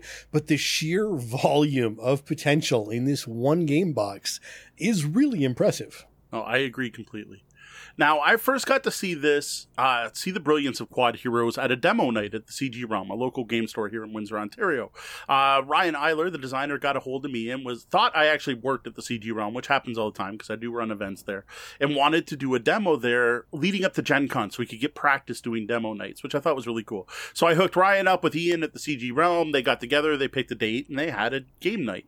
And that looked like a ton of fun. Like I think at one point they had four different games going, each with like four to six players playing it. Like it just started off on one table, and everyone's like, like this game just looks cool. Like he, it draws a crowd, and he had a ton of games going. Everyone who played the game seemed to enjoy it. Now I admit I didn't play the game that night because I knew I was taking home a review copy, and I'm like I can play it whenever I want. So I was busy. I think I was playing Terraforming Mars that night, but then I sat down and played the game for the first time with Deanna. And I'll admit she was more reluctant than I was to try this. We played through. There's a, a three three different scenarios that are part of the intro, and they do a fantastic job of onboarding you. The first one, all you do is tumble and move. There's nothing else. It's just a race to one point in the board. All you worry about is the basic movement of tumble, move, tumble, move, tumble, move. First person to get to the one spot wins. Then the second one adds in more board elements and then adds in the cards. And then the third one adds in the upgrading and the event cards. So you slowly learn the mechanics of the game. This was fantastic. And I gotta admit, we were both smitten by this game like Deanna as well, who was a little worried about it. Like that tumbling mechanic, it's just brilliant. Like it's that's that's the winning move. That's the killer app. That whole I have a D6 sized character, I turn it to a side, and what's facing up is what I do that turn is so awesome. But that's not all Quad Heroes had to offer the gameplay itself is tight and solid.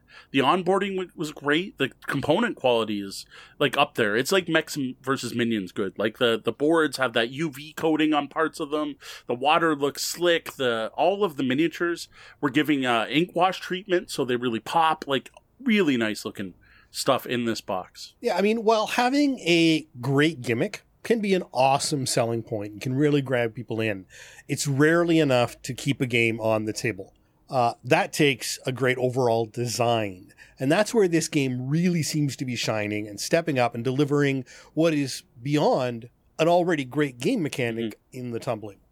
So after our first couple plays, play a two player, uh, it was Deanna who suggested that our kids would probably dig this game.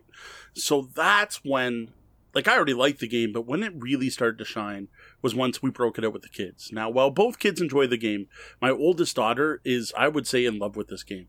Now, she loves programming and coding, and she's a huge fan of games like Robot Turtles and Robo Rally. And she spends far too many hours a day programming in Scratch now on, on our tablet. Now, I will say, and, and Ryan had to correct me on this, this isn't a program movement game but it feels like one. And I don't know how to describe it, but the whole planning your move, uh, one of the brilliant things Ryan did is he includes two cubes for each character, one that's on the board and another one to hold in your hand. Because while you're planning out your movement, you can manipulate that one in your hand to kind of see where you are. It's brilliant. So something about that holding the cube in your hand and go, okay, I tumble this way, then I'm going to slide three this way, and I'm going to hit a spring, which is going to just it, it like sets off the same neurons as games like Robo Rally do. Like it just feels like a program movement to game to game to me. And oh my god, does Big G love this? Like she loves this game.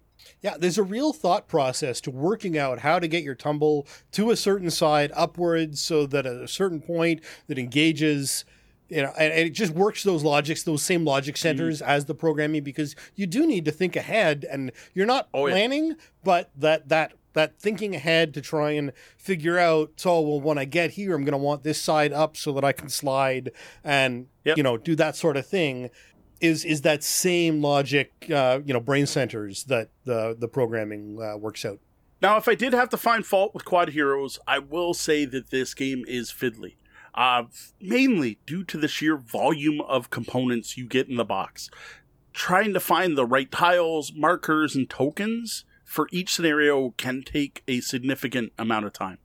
Now, I will say this has probably come up before because I've noticed on Board Game Geek that fans have complained about it.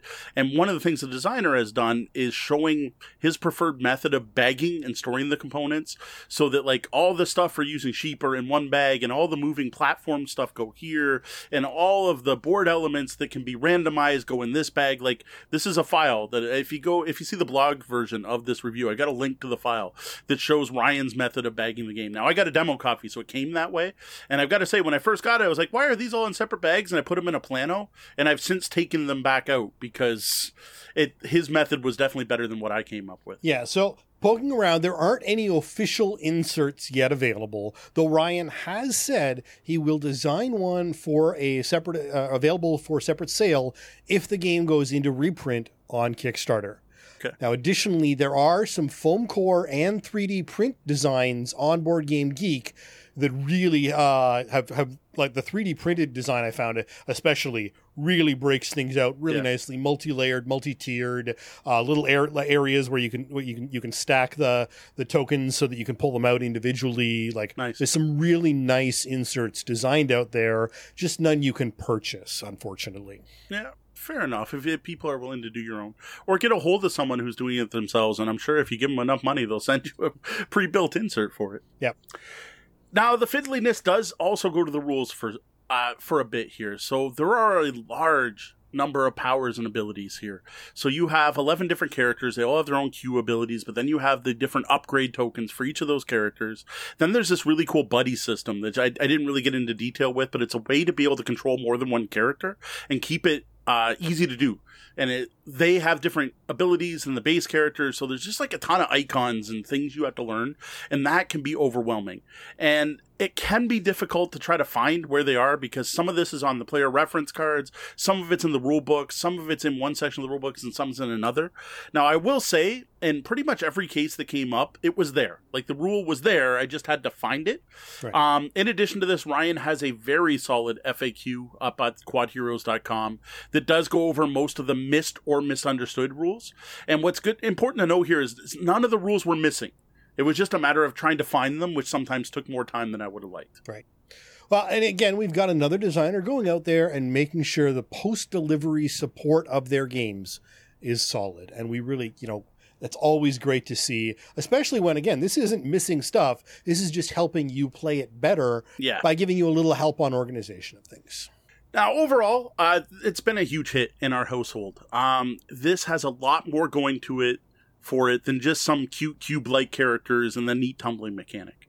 Uh, top-notch components combined with excellent, engaging, standardized gameplay that features added variety due to the number of different scenarios and scenario types out there. This is a game that can be just as fun playing through a campaign solo, which is one of the options in the book, as it is playing a four-player game of sheep soccer. Uh, I know most people have probably either never heard of Quad Heroes or overlooked it, and I gotta say that's a shame. I think everyone should give this game a shot. Like this due to the huge range of gameplay types and options for player count and player style. Like you even have the overlord, the the DM style with one player versus the rest of the table. That's in there. It's all there where the players are trying to sneak in a castle and steal sheep and the overlord's trying to stop you from doing that. That is one of the scenarios available. This is one if there's some way like con season unfortunately this year does not exist. But if you can get out to a con and see this game, I think you'll probably find something you'll like. All right, well, for a more in depth look at Quad Heroes, you can head over to tabletopbellhop.com and click on Reviews. Up next, a look at Shadowrun 6th Edition Beginner Box from Catalyst Game Labs, the newest introduction to the world of Shadowrun and its new 6th edition. Catalyst Game Labs, after some cajoling, provided us a review copy of Shadowrun 6th Edition Beginner Box. No other compensation was provided. Yeah, I'll admit I had to work for this one. This they, they did not want to give me this box set, so hopefully hopefully this makes them happy with that. So the Shadowrun 6 World Beginner Box was designed by O.C. Presley, was published by Catalyst Game Labs in 2019, and this I had no idea but is fascinating to me. Under license from Topps. yes, the playing card co- or collective what are you uh, trading, trading card, card trading card company. They own the rights to Shadowrun. I had no idea. Well, the best way to see what you get in this RPG box set is to check out our Shadowrun 6 World Beginner Box unboxing video over on YouTube, a link to which we will be sure to put in the show notes. Now, I gotta say, reviewing an RPG is quite different from reviewing a board game. And reviewing an RPG box set is even different from that. So, what I think I'm to do today is go through each of the different things you give in the box, sharing my thoughts on each as I go, and then at the end, I'll do kind of an overall impression. Now, what I do need to note, and this is important, is this is what I call a read review. Due to the global pandemic, I have not gotten a chance to actually sit down and play this RPG box set. If and when that actually happens, what I'll probably do is publish a follow up actual play review. But for now, you'll just have to go on what I thought from looking at, touching, and reading what you get in this box set. Now, even outside conditions like this, read reviews are not uncommon and help to set expectations without coloring the, the, the, coloring that a specific group's style might bring to a game when they inevitably start poking at it from all different directions. I said, just want to make it clear, I've only read this one. So, again, I'm just going to go through what you get in this box set bit by bit with my thoughts on each. So first off, you get a great two-sided what to read next page. Now this is something that in my opinion should be in every box set that's ever been made, possibly even most board games, especially if there's multiple books or multiple sets of contents. And this particular one does a good job of telling you where to start and what you need to do to play as soon as possible. So even what you could skip over if you really just want to get the game to the table. There is nothing worse than getting a big hunk of reading, settling down, and a hundred pages in, find out that the book you thought made sense to read first relies heavily on that other book over there you haven't touched yet. Yeah, I've definitely experienced that one. Next, you've got the dice. Now, these are some sweet looking purple on black custom dice. Now, Shadowrun always has been since the start, continues to be a D6 dice pool base game. I think anyone out there that knows Shadowrun knows it. It's one of those games where you need tons of dice. Now, in the system, which I'll dive into further, ones can lead to glitches, and fives and sixes are hits. So these particular dice feature this traditional Shadowrun horned skull. It's something off the original first edition book. That replaces the ones. Now, the fives and sixes have this Shadowrun S. It's this Aztec looking snake that's there along with the fives and sixes. So it just makes it clear to see if you have a potential glitch or hits. Otherwise, they're standard D6. And really, you can't go wrong giving a role player more dice. And since it is a beginner box, you need to make sure that those players don't need anything else in case they really are trying this as their first ever game. And I totally agree, and I'm sure Ryan in the chat will bring it up. No, it does not come with a pencil, which is something he has complained in the past that RPG beginner boxes always claim to give you everything you need, but don't give you pencils. This does not. I apologize. Sorry, Catalyst did not give us pencils. So the next thing in the box is a four-page pamphlet entitled "An Instant Guide to the Sixth World." Now, this tells you a bit about the Shadowrun setting. In particular, this new sixth edition has a sixth world. Uh, it talks about how everything has a price. That's a big push for Shadowrun. Details what it means to be a Shadowrunner because Shadowrun is in particular a, very different game than say Cyberpunk 2020. In Shadowrun, you play a Shadowrunner who is someone who is hired by corporations to do runs against other corporations. It's a set expectation. Uh, it gives you a timeline for the setting and then points out 10 of the biggest corporations with a focus on how one of the ones from the previous setting no longer is and there's a new big 10. I gotta say, I was a little disappointed with this one because I have previously reviewed the fifth edition box set, which you'll be able to find links on the blog and you can read that up. And I found this disappointing as an intro to the setting.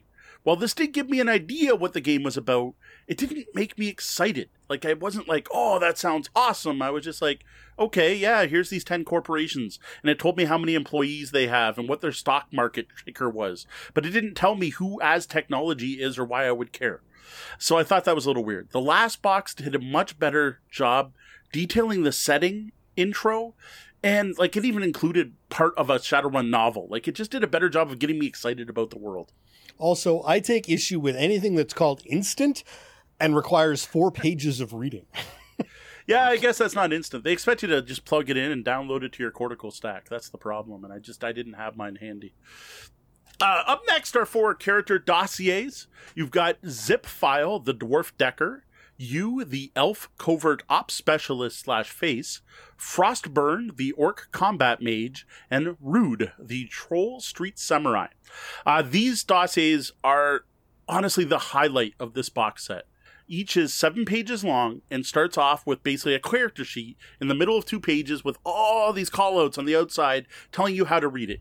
Every detail on that character sheet is explained clearly and concisely. In addition to mechanics on the first couple pages, there's a whole section on background, who this character is, who their contacts are, who their friends are, a section on preferred tactics, so how to play the character tactically, and role playing tips for each character.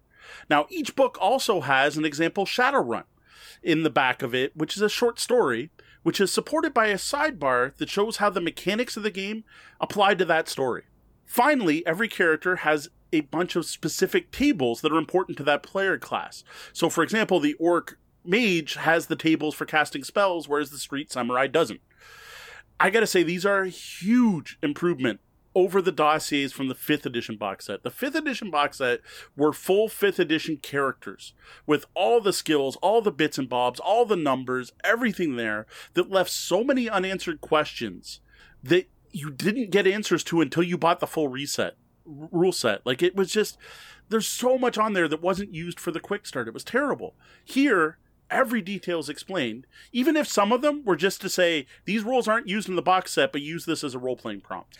And see, this is something that is amazing for onboarding new players with.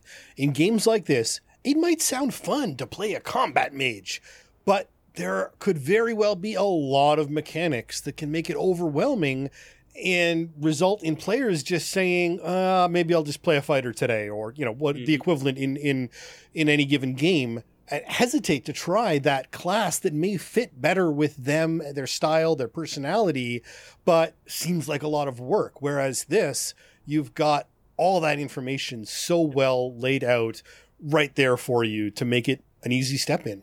No, I agree. The onboarding here is top notch. Now, along with the character box, this goes right with that is a significant deck of cards, 55 in total. These include gear, weapons, cyber decks, drones, armor, a vehicle, basically anything the characters could use during the game. And when you go through the dossier, it literally says grab these cards for your character. And then there's also on the GM side, a number of NPC cards for the major players in the Battle Royale, which I'll be talking about in a bit. Now, I do admit I really wish these cards had some art on them because they are just pure text and tables, but I got, I'm just so happy to see them. Like, yeah, Shadowrun has so many years of art. Why is there not art? But you know what? I love having cards during RPGs. I would much rather reference the card that's right in front of me than have to look up something in a rulebook. Yeah, this is an aspect of RPGs that I wish had been there when I was actively playing them. The idea of not having to have books and tables and charts full of items and spells and whatnot, and just being able to have exactly what my character has right there in front of me in my hand, it's fantastic. I, I don't understand the people who don't like using things like that, like cards. It makes no sense to You're me. not allowed to make things easier. If it's not hard, it's not work. It's not playing. Yeah, maybe maybe that's what it is. I don't know. I don't know what it is. So next we have the actual quick start rules. Uh, this is the biggest book in the box, the biggest chunk. Um, this explains the rules for the sixth edition of Shadowrun. Now that's way more than I'm going to get into here because this is a 24 page book and it's dense. There's a lot of text, not a lot of pictures, um, and I don't need to f- get into every little detail. But what I will do Let's just give a brief overview. So your basic system, and as far as I know, this is one that's never changed in Shadowrun, is that you have stats and skills, and when attempting to do something, you build a dice pool based on one skill and one stat. You just add the numbers together and grab that many dice. You then roll that pool, you count fives and sixes as hits, and you're trying to beat a threshold set by the DM. So you want to get more hits than whatever the DM set, or if you're playing against like a if you're in a fight or it's an opposed roll, you're trying to get more hits than your opponent or your opposed roll. Now, this edition of the game does have some story game elements that are new to Shadowrun. First off is what they call the glitch system. If you roll more ones than you roll successes, a glitch happens. And what blew me away here is that I would have expected a botch system. To me, I'm thinking traditional role playing game. I roll too many ones, I botch something stupid's going to happen. I'm going to shoot myself in the foot, or my gun's going to break or something. But that's not it in this game. What a glitch means in this edition of Shadowrun is that something interesting happens, which is in addition to succeeding or failing on your die roll. And that fact of that, that's something very story gamey, right? It's the I made it, I succeeded, but, or I failed and. I love seeing that. So this we're at four pages plus another seven for each character before we get to the quick start. That's twenty four more pages. Uh, now this is actually one of my big complaints about any dice pool system: complexity. Uh, learning how and build to do it and building dice pools, while a great mechanic, it's it's a fan. I, you know, I love a lot of these di- dice pool games. It's going to be harder than roll a d20 against this stat or roll a d20 against this number. It you just can't avoid it.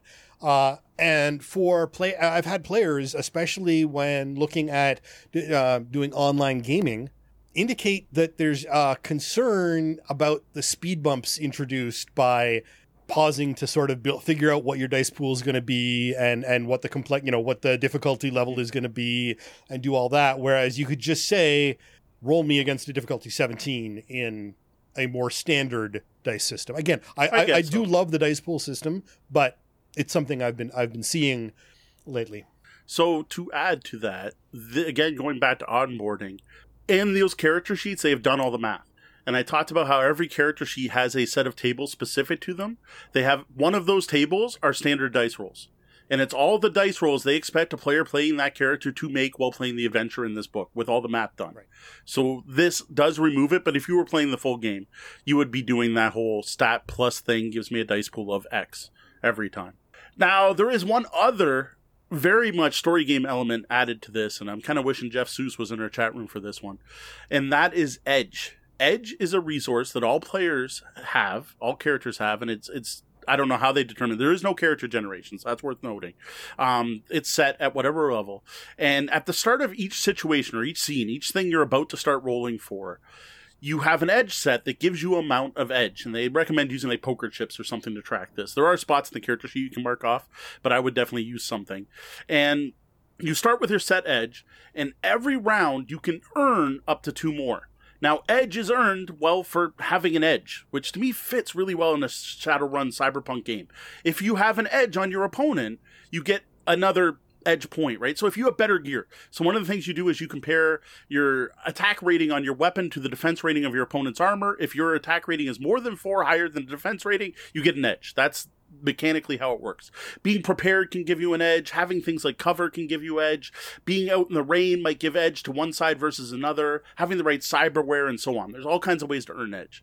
Now, edge is spent to do things like modify the die rolls, hit automatically, create special effects, and so on.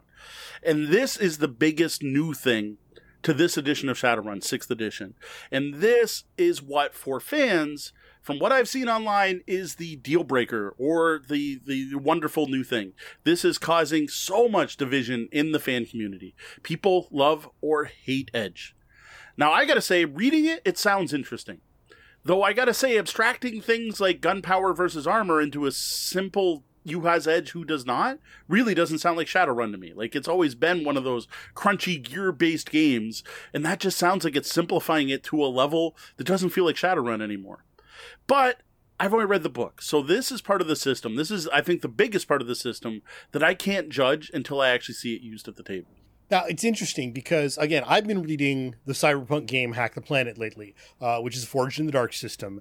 And this concept of edge, while different than, than what's done uh, in Forged in the Dark, seems very uh, familiar to me as it's part of the mechanical system in that Forge to the Dark, where you're using general comparisons rather than fiddling with every detail. Now, it sounds a little bit like Shadowrun may have sort of kept a lot of the fiddling in there to get the comparisons done mm. uh, because again shadowrun's a little more of an older school system compared to the forged in the dark system mm-hmm. but uh, in in a lot of this the forged to the dark these newer story games what you're getting is this abstraction where it doesn't matter that this corp uses these armor and these guns and these things and you use this this and this.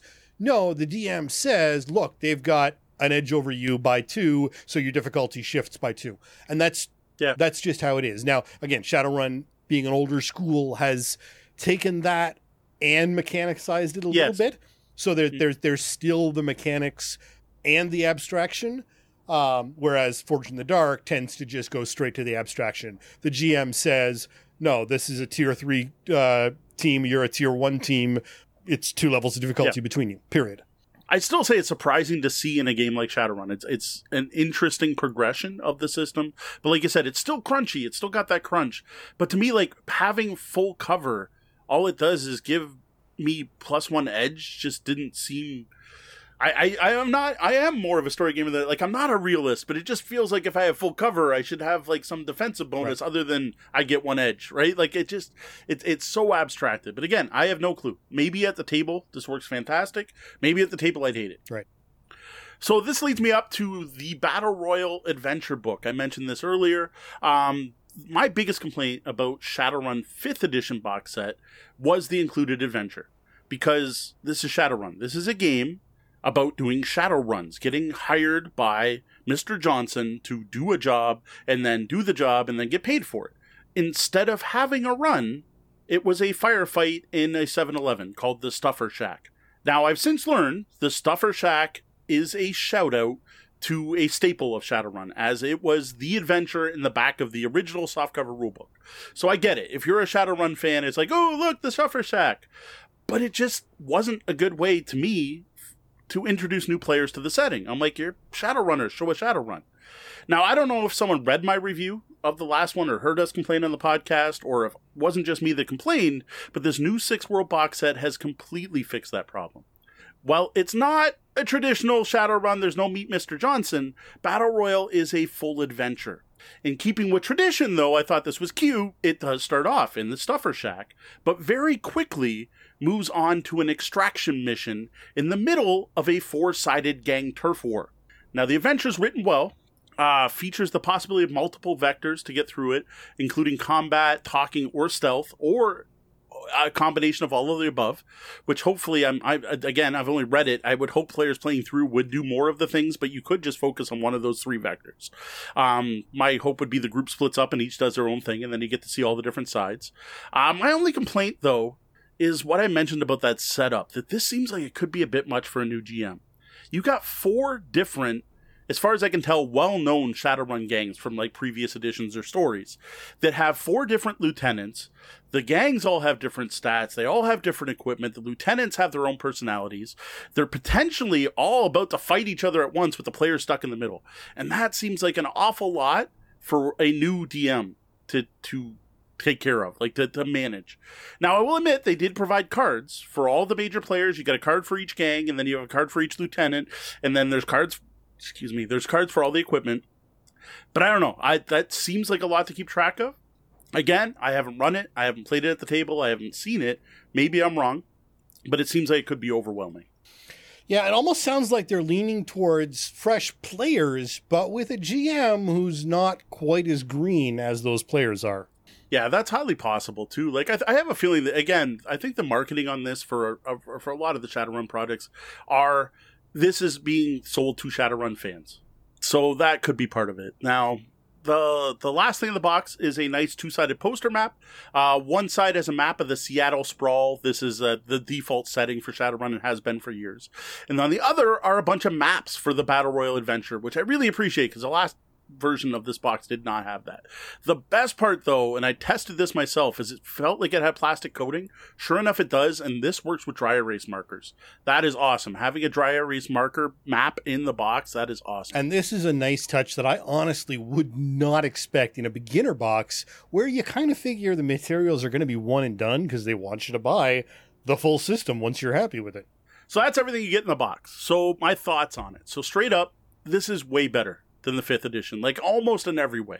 I reviewed the fifth edition starter set. Deanna dropped a link in the chat. We'll throw a link in the show notes. At this point, I don't know who would want to go back to fifth edition anyway, but I'm sure there are purists out there. Overall, this is just a better onboarding system to the Shadowrun world. This is so much better to onboard players to the mechanics of the game. Now, it doesn't include a ton of information that isn't explained, which is nice. There was nothing that isn't used, and it includes a full adventure, which is so much better than just a fight in a stuffer shack. Now, while the last starter set might have been good for getting Shadowrun players into a new edition, and that was pretty much my end. My overall thoughts on the last one was this is probably a great box to get people who haven't played Shadowrun in years back into the into the game. I think this is a great box to get people who have never played Shadowrun into this new world. It is definitely better geared towards people experiencing Shadowrun for the first time. Now, that said, the one thing the old box I found actually did better was to hook players on the world, the, the setting of Shadowrun. This Sixth World starter set seemed to lack something to get you excited to be a Shadowrunner, something that made me want to explore the world. Now, it did have that little four page book with some setting material. In the back of the Stuffer Shack, or, or, sorry, not the Stuffer Shack, the, the adventure has a bunch of descriptions of the different sections of Seattle. There just wasn't a lot to draw you in. Whereas the fifth edition box set had much more detailed setting information and even included a short novella. Like there are tons of Shadowrun novels out there. And it was also a good way to even promote the fact that you could buy Shadowrun novels. I would have liked to have seen something like that into this box set. Well, I guess at some point they need to figure out what to cut from the box, or it's no longer a beginner box. It's yeah. just the DM guide with handouts. Uh, they do seem like they're trying to find the balance, though, even if from version to version they're teetering one way and then the other on some things. No, I totally agree. Now, I am happy to say that if you've ever been curious about checking out Shadowrun, this is a solid way to dive into the latest version, the latest Sixth World. This box set is great for getting into the mechanics right away and playing quickly. Now, if you're already a Shadowrun fan, I'm not sure you need this one. Like, this really is made for new players. The basic concepts are going to be mostly what you remember. I think if the main thing you want to learn about is this new edge system, there are plenty of people talking about it online. I don't think you need this box to explain it to you. You can easily find that online. If you're thinking of checking out the new 6th edition, you're probably better off now that it's out. Just pick start right with the core handbook. Though there are some neat bits in here, right? So if you want some cool looking dice and that nice Seattle sprawl map, maybe it's worth picking up the box set for that. Well, for a more in depth look at Shadowrun 6th Edition Beginner Box, you can head over to tabletopbellhop.com and click on Reviews. And now the Bellhop's Tabletop, where we look back and summarize what's happened since we were last here. What games hit our tables? All right, every week we like to take this look back and look at the games we played, any events we attended, and other cool gaming stuff going on. And this week, all I really want to talk about is a rather big event, and that would be Gen Con Online. Now, I sort of took part. I bought a badge, they were free. I signed up for a badge. Um, and I did similar to what I did for Virtual Gaming Con, which was uh, from, from, Board Game Geek and the Dice Tower, as well as Renegade Con Online, which was put on by Renegade Games. I basically spent the best four days in gaming with multiple tabs open to various Twitch channels and a couple YouTube live streams.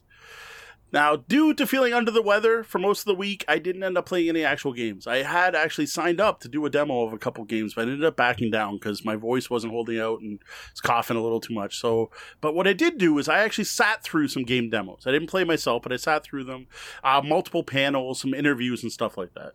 Unfortunately, my schedule was not lining up well with this one. Uh, I did manage to catch a bit of the Ennies, um, which was a fun show Although I really wish people would understand that online production takes time and rehearsal and effort. Um, and while there were some great fun moments, and I know people had some a, a, really good time, and there were some really funny screen caps out there of some of the moments from it. Um, overall, with only a little bit more time and effort and and preparedness, that could have been a whole next level event. And yeah. I hope uh, you know for events coming up because this you know we're not we're not getting back to these sort of events anytime soon.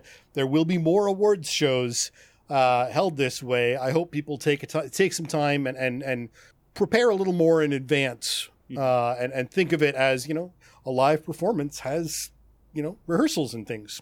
To be honest, I highly doubt the Ennies ever had rehearsals. live or not, just based on having watched them live in person through video. um, I don't think they ever really had any rehearsal. Fair enough. What they could have really used though was explaining to the hosts what was going to happen, how it was going to happen, what they would be able to hear and what they wouldn't. Um, there was some the the first half of the show was rather painful with people talking over top of each other and inappropriate laughter and comments in the middle of presentations, and I, it was a little rough. I gotta admit though, I loved the fact they were done this way because they were over quickly. Like the last time I sat through the live Ennies, I swear it was uh, like it went till after midnight because as they announced every person who won, they had to play their theme music and then they had to walk up to the stage and then they gave their thank you speech and then they had to walk back and then the next host. All that was gone online, which was awesome. So what they would do is you had the hosts who were live would just read off the reward, they would play a short video and they'd move to the next one. And the speed the Ennies went through was very enjoyable. It, it was a much more succinct experience, which I appreciated, despite the technical difficulties. All right.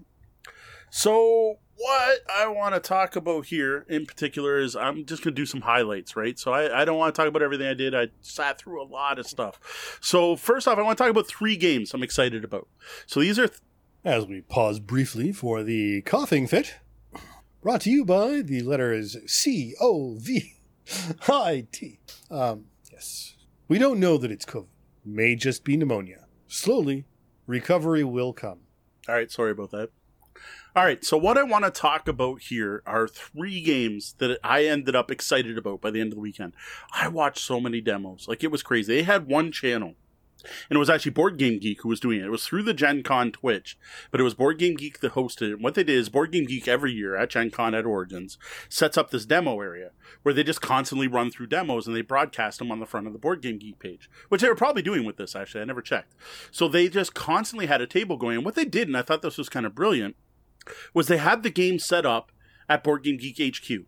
And then they had a Board Game Geek employee who did interviews talking to whoever was promoting the game, and they were in their own little chats.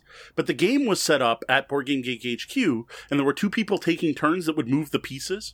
So it was really interesting. And a lot of the demoers were like, man, I need someone like this at a con. Because they would just be like, all right, and then you flip over the top red card, and then someone would flip over the top red card. Now, that did lead to some confusion. We're like, no, no, not that one, the one up there. So it was weird. So you had the presenter telling someone else how to manipulate the game. So that was weird. It, it was it was an interesting way to do it.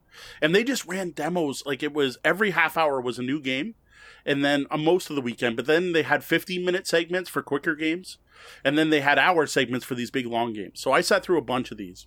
And out of that, there were three games that really stuck out as I'm like, I need these. These are on my wish list. These are, these are publishers I might try to pitch. Uh, the first was Tekhenu, Obelisk of the Sun a T based game that's hard to pronounce. You can probably guess who that's from because this is from Boards and Dice. This is the follow up, the same designers as Tzolk'in, and the same desires of Teotihuacan. So this is the the follow up to that series. Like that, there is a big thing in the middle of the board that catches your attention, like those other two games. And this is a giant obelisk. And the obelisk and what it is representing is the Tekhenu is actually the shadow of the sun, is what it means. And this obelisk casts the shadow on part of the board. And at the end of every round, you turn the obelisk and it shows where it's casting the shadow. Uh, it's a dice power, dice drafting style game. There's different colors of dice. The dice are tied to different resources. What dice can be drafted depends on if you're in the sun or in the shadow of the obelisk. Um, you only get 16 actions the entire game, so it's very similar to Teotihuacan that way, where you're only going to do so many things. You got personal player boards where you're building um, three different things. I'm trying to remember what the three things are you you build uh, whatever. There's three different things you're building to get points on. You score based on which cards you've drafted. You can get more cards. Um, the neat thing in here, besides the obelisk, is when you draft dice, you have a scale on your player board with a light and a dark side. And when you get the dice, you have to put them on the scale. At the end of each round, which is you get four, four dice. You then have to look at your scale and see how balanced it is. And if it's out of balance, you slide either towards the light side or the dark side. And going too far on either side was bad for negative points. So I thought that was just a neat thing I'd never seen before. Um, it, it just seemed cool. Scoring is all victory point cards. Really neat looking, meaty, heavy. Just what you expect from Zolkin, Tzolk'in, Teotihuacan, and all of those. No, no, um, Mahjong looking pieces this time, but instead this giant obelisk that is in the center of the board and gets turned. Interesting. Up next was Tang Garden. Uh, this is by Lucky Duck Games. This is a game about building a Zen garden. You have four players starting in the corners. There are four different elements, which I don't remember off the top of my head. There was air, earth, uh, fire, and water. I think would be your four elements. You are putting out tiles uh, based on those four elements. You're getting points for connecting them uh, very similar to lanterns. So if you match up to Earth, you get a point in Earth. As well as if you enclose a whole area of Earth, you get a point. Where that kind of reminded me of um, Ingenious, where you're going up on the different tracks based on which elements you're completing. But what really sold this game, besides this like neat looking tile laying game, was that you could put features on the map. And when you put features, they were 3D cardboard features that just looked amazing. You would have this like nice looking garden growing, but then you put out a 3D pagoda. Or there's four different species of trees that are all different trees, and these kind of look like the trees from uh, photosynthesis. And you put them out there. So you had this, it, it drew to mind games like um, Tokaido and, oh, what's the other Japanese?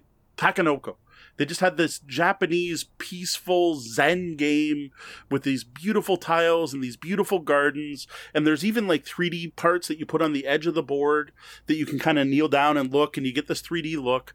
And then one of the neatest mechanics was you could put, hire people. You were trying to draw nobles to your garden. And when you place a noble on the board, you have to decide which way they're facing. And then you look to see what they can see and the more variety they see, the more points you you get. Like it's just a lot of neat looking things tied in together with this cool Asian theme, with this uh, just great looking Zen feel. I don't know. I just I immediately watch. It, I'm like, I watched the whole demo. I'm like, this game just looks awesome. Well, we know what uh, we know. You're going to be a fan of this next one, no matter what it is. Uh, pretty much. So the next one is the latest game from Reiner Knizia. This is Babylonia. Uh, it's put out by a company I've never heard of before called Ludonova. Uh, for all I know, that might be the European publisher, and I don't know if it's coming to North America. Again, I just watched some demos. Uh, this looks like Reiner Knizia took a bunch of his favorite games, stole mechanics from the, like his own games, and put them all in one place and the mechanics I saw were from games I really like. This looks like an update to Samurai, which is a game, uh, a Japanese themed game, very much math game because it's Reiner Knizia, where you're surrounding cities with your your t- drafted tiles to collect the resources in the middle of them. And this is similar that way, where you are putting out tokens. So you get a, a bunch of face down tokens. You get a handful of them every turn. You put them out around the board. When you surround a city, whoever has the most of a token around it is going to take that city. Everyone else is going to get points for matching the symbols on the city and on the tile you put out. So everyone's getting points. You're going to try to collect the different cities. Um, it also had an element of Tigris and Euphrates, where the different types, so there are farmers, there were hi hats, there were different types of tokens that you're putting out, and farms can only be taken by farmers, and cities can only be taken by other ones. And then there's monuments, where if you manage to surround a monument, you get a bonus power that you could use for the rest of the game. Um, there was some through the desert elements because when you scored a city, you also scored points for every tile that you, was touching it in a chain. There was just a whole bunch of neat mechanics that I've seen in other Reiner Knizia games that seemed like he condensed them all and put them all into one new game, and it looked really cool. It just looked like a good use of those mechanics and combining stuff he's previously done in a new way. Interesting. Uh, Ludonova is a Spanish game company Okay. uh, that originally published Watson and Holmes. Fair enough. So it's uh, it's they don't they they don't seem to have like a bunch of Reiner Knizia content. So I'm not sure. So that may just be that. But uh, yeah, Yeah, I don't know.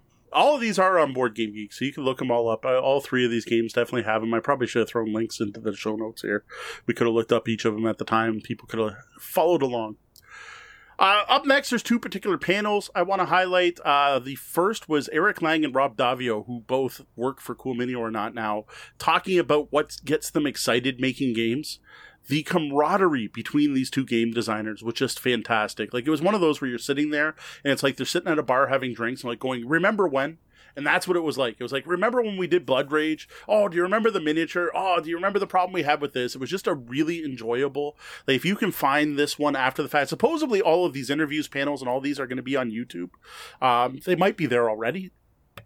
Sorry, they might be up on YouTube already. I think they were releasing them all at once. Unlike, um, I know when Renegade did theirs, they staggered their releases so people didn't get swarmed with videos. But from what I understood from the, the closing ceremonies, they are supposed to be dumping all of this video content out there for people to consume. So that one was really cool. Uh, I fortunately I didn't take notes to get the actual name of the panel, but that was a really good one. Um, there were two people from Kickstarter.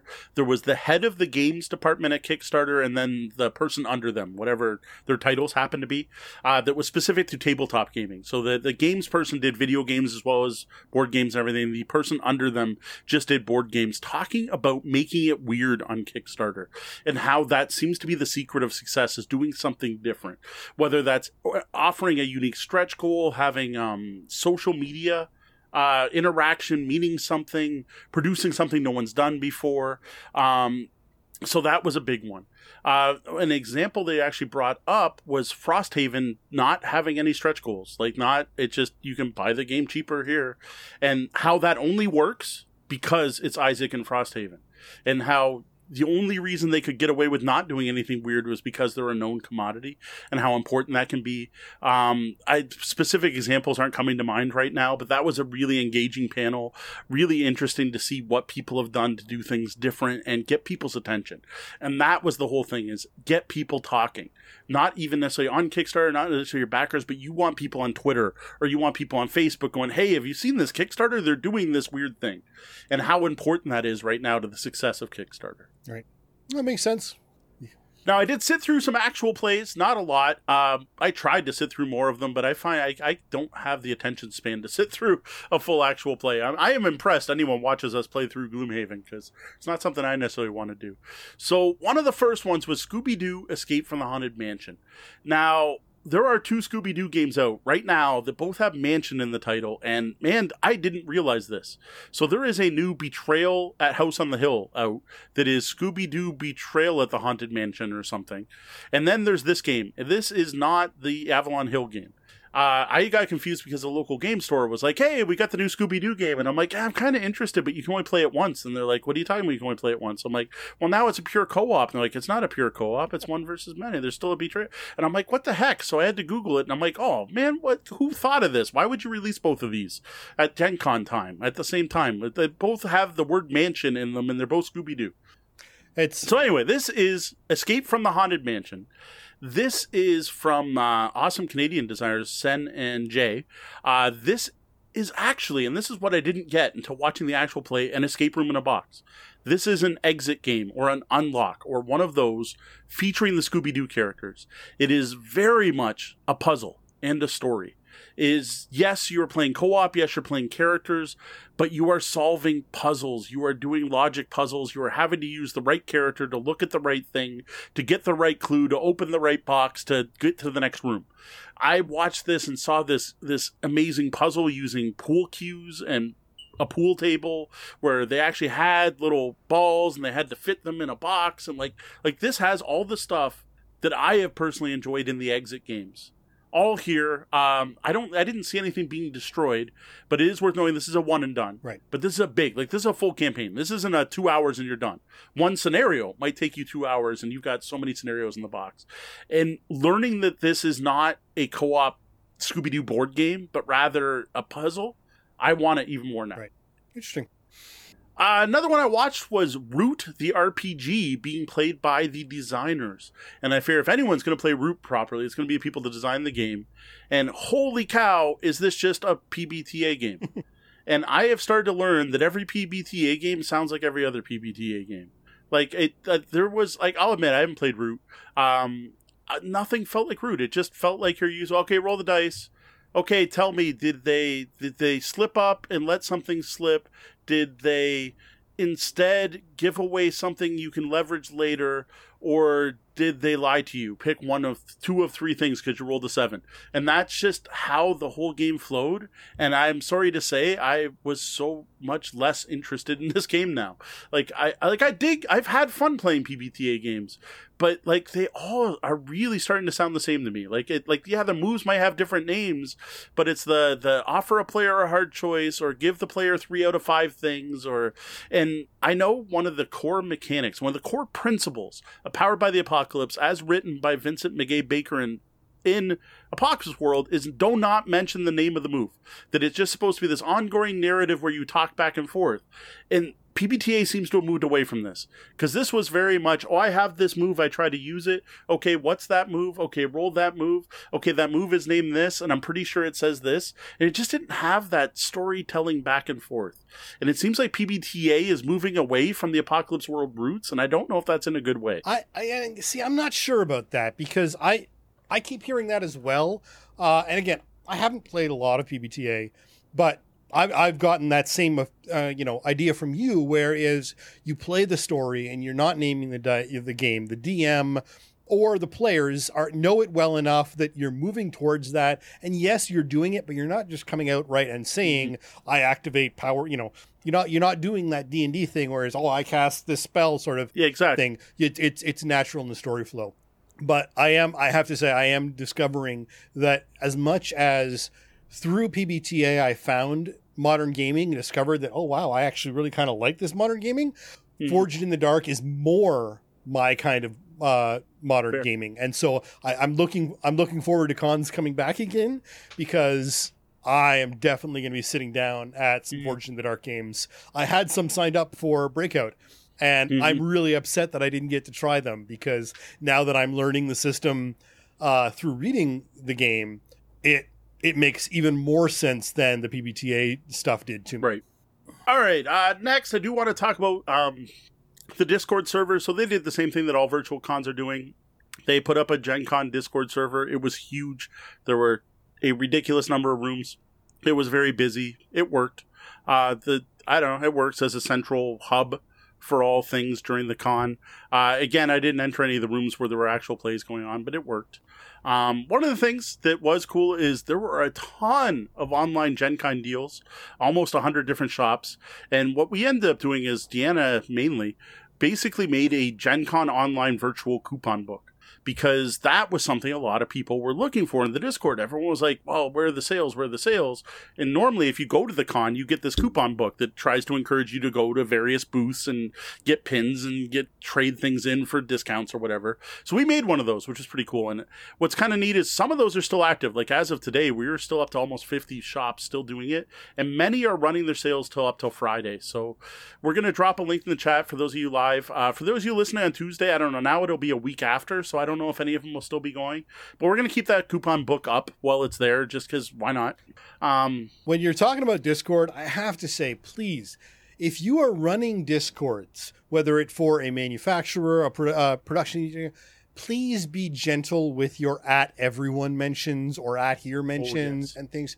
Um, again, I wasn't available this weekend, but we are part of the Renegade Games Discord. And that's great. We're media there. We get notifications of their actual plays and things, but they dump so many at everyone mentions into their Discord. Uh, my Discord's blowing up, and I, it, it's really hard to mute.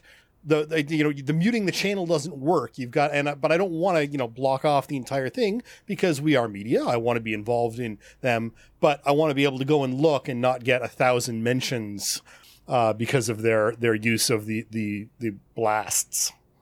no, I agree. I see that. a lot. I, I'll admit I use them on ours, but usually it's once a week on Wednesday to say, "Hey, come join us live." Yeah. Uh, that's about it. Like, I, it was okay. It, it was uh, it was as good as the Renegade. I don't know. Renegade might have done a few things a little bit better. Again, I didn't try any games. Um, they the one thing that that is going to hurt all of these that they kept pushing, and I'm bad. I, I was bad for this. Is they keep insisting people buy tickets. So every one of these I watched, I was supposed to buy a ticket for and turn in at the end of the event. And I'll admit I didn't do it. And that's the biggest problem they're going to have with broadcasting things publicly is who's going to take the time. And they're like, you have to do it. That way Gen Con will know what was popular. And I'm like, can't they just look at the number of views? Yeah. Like they have that info. It's all on their Twitch. Why why also require a ticket? Like that was a level that I don't I don't know how many people were willing to do. I mean, I knew they I'll were admit I didn't. I knew it. they were I, I bought a ticket to the event. I knew they were requiring tickets to play because GMs weren't supposed to start the game until everyone turned in their tickets. But for watching, that just uh, watching on public Twitch Like, and things. What are you gonna? Yeah. Whatever. Like if I went to the demo for Scooby Doo, I was supposed to have bought a ticket for Scooby Doo. Right. And then turn it in by the end. Like I watched hours of stuff before they even realized you were supposed to do this. Right. And then someone had set up a Nightbot pound ticket and was like, "Oh," or bang, sorry, bang ticket, and it would keep reminding people, Right. "Go get your tickets and turn them in." And I get it, like they want that that detail, but they should be able to get that from Twitch. Like the viewers are there; they can see. yeah, well, they, but they want they they want more than just the view numbers. They want your information. If you buy tickets, you've got your information. Yeah, but I bought a ticket to the event. I will admit I did that. yeah, but, I, am but sure they want to they want a link. I mean, the more data they get, Yeah, yeah. the better they are. They are right. Yeah, it's, it's all about the more data, and if they can link a ticket to an event, that means they've got you linked to that event, and they can sell that sure. to the you know the publishers. Well, I don't think they sell the stuff, but they, they let the vendors know or whatever, right? They can tell Renegade this many people watch for this many hours, and this many of them were male, and they were from the U.S. or they were. And from they may not, even if they're not selling that, that's still a value added that's Yeah. getting that Like I I don't. I don't think Publisher. Gen Con's data harvesting to sell. No. That's but but they're bringing that data that you know they're they're getting value added uh, from that information that they are using then using to bring those publishers back again because oh look at all this great information we've got even now if if you want to get rich quick, come up with the Twitch where people have to pay to get in somehow. like like offer that to online cons by next year because that that would be the next step where I did need a ticket to get in and it somehow verifies my ticket to let me watch that stream because all the cons would pay you for that I'm certain. well and there there are ways but not Twitch it's it's like there are systems Well, as I said, it would have to be something else, Yeah. right? but because I've actually gone to podcasts. Um, uh, Kevin Smith's uh, co-host for um, Hollywood Babylon has a subscribes to some service, and I don't remember the name of it. But you have to get a ticket in order Yeah. to get in to watch this live podcast they did in uh, Yep. things. So it's there. Yeah, I know. It, it's. It, I'm sure it's there. It's subscription seems stuff like because I think it was actually like it's like an AT and T service or something. So it's not cheap either. But Yeah, and to be at Deanna's point out, it's possible I attended stuff I was supposed to pay for. A whole bunch of the stuff cost money and a whole bunch was free, and I couldn't tell you which. I would hope none of the stuff that was streamed on Twitch they were charging people for, That would be. but yeah. I don't know.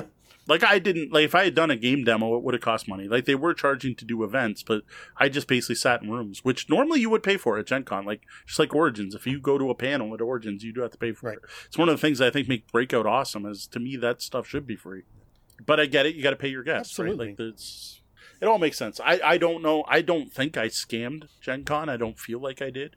Hopefully I didn't. Yes, I know they wanted me to buy tickets, but I figured that was just for information they might have had anyway. All right. Well, how about a look ahead? Anyway. What do you have planned for the coming week? All right, the main thing I'm looking forward to is feeling better. I'm hoping that happens sooner rather than later. This has gone on a little too long. Uh, it'll be two weeks on Thursday.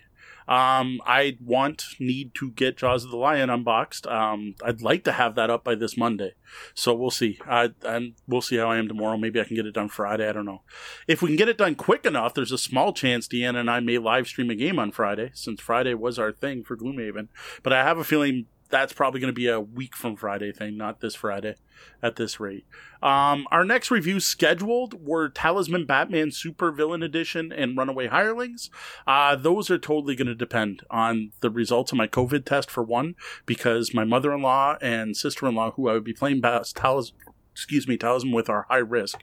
So, and even if the test is negative, it'll depend on how I'm feeling. So I don't want to make any promises on those.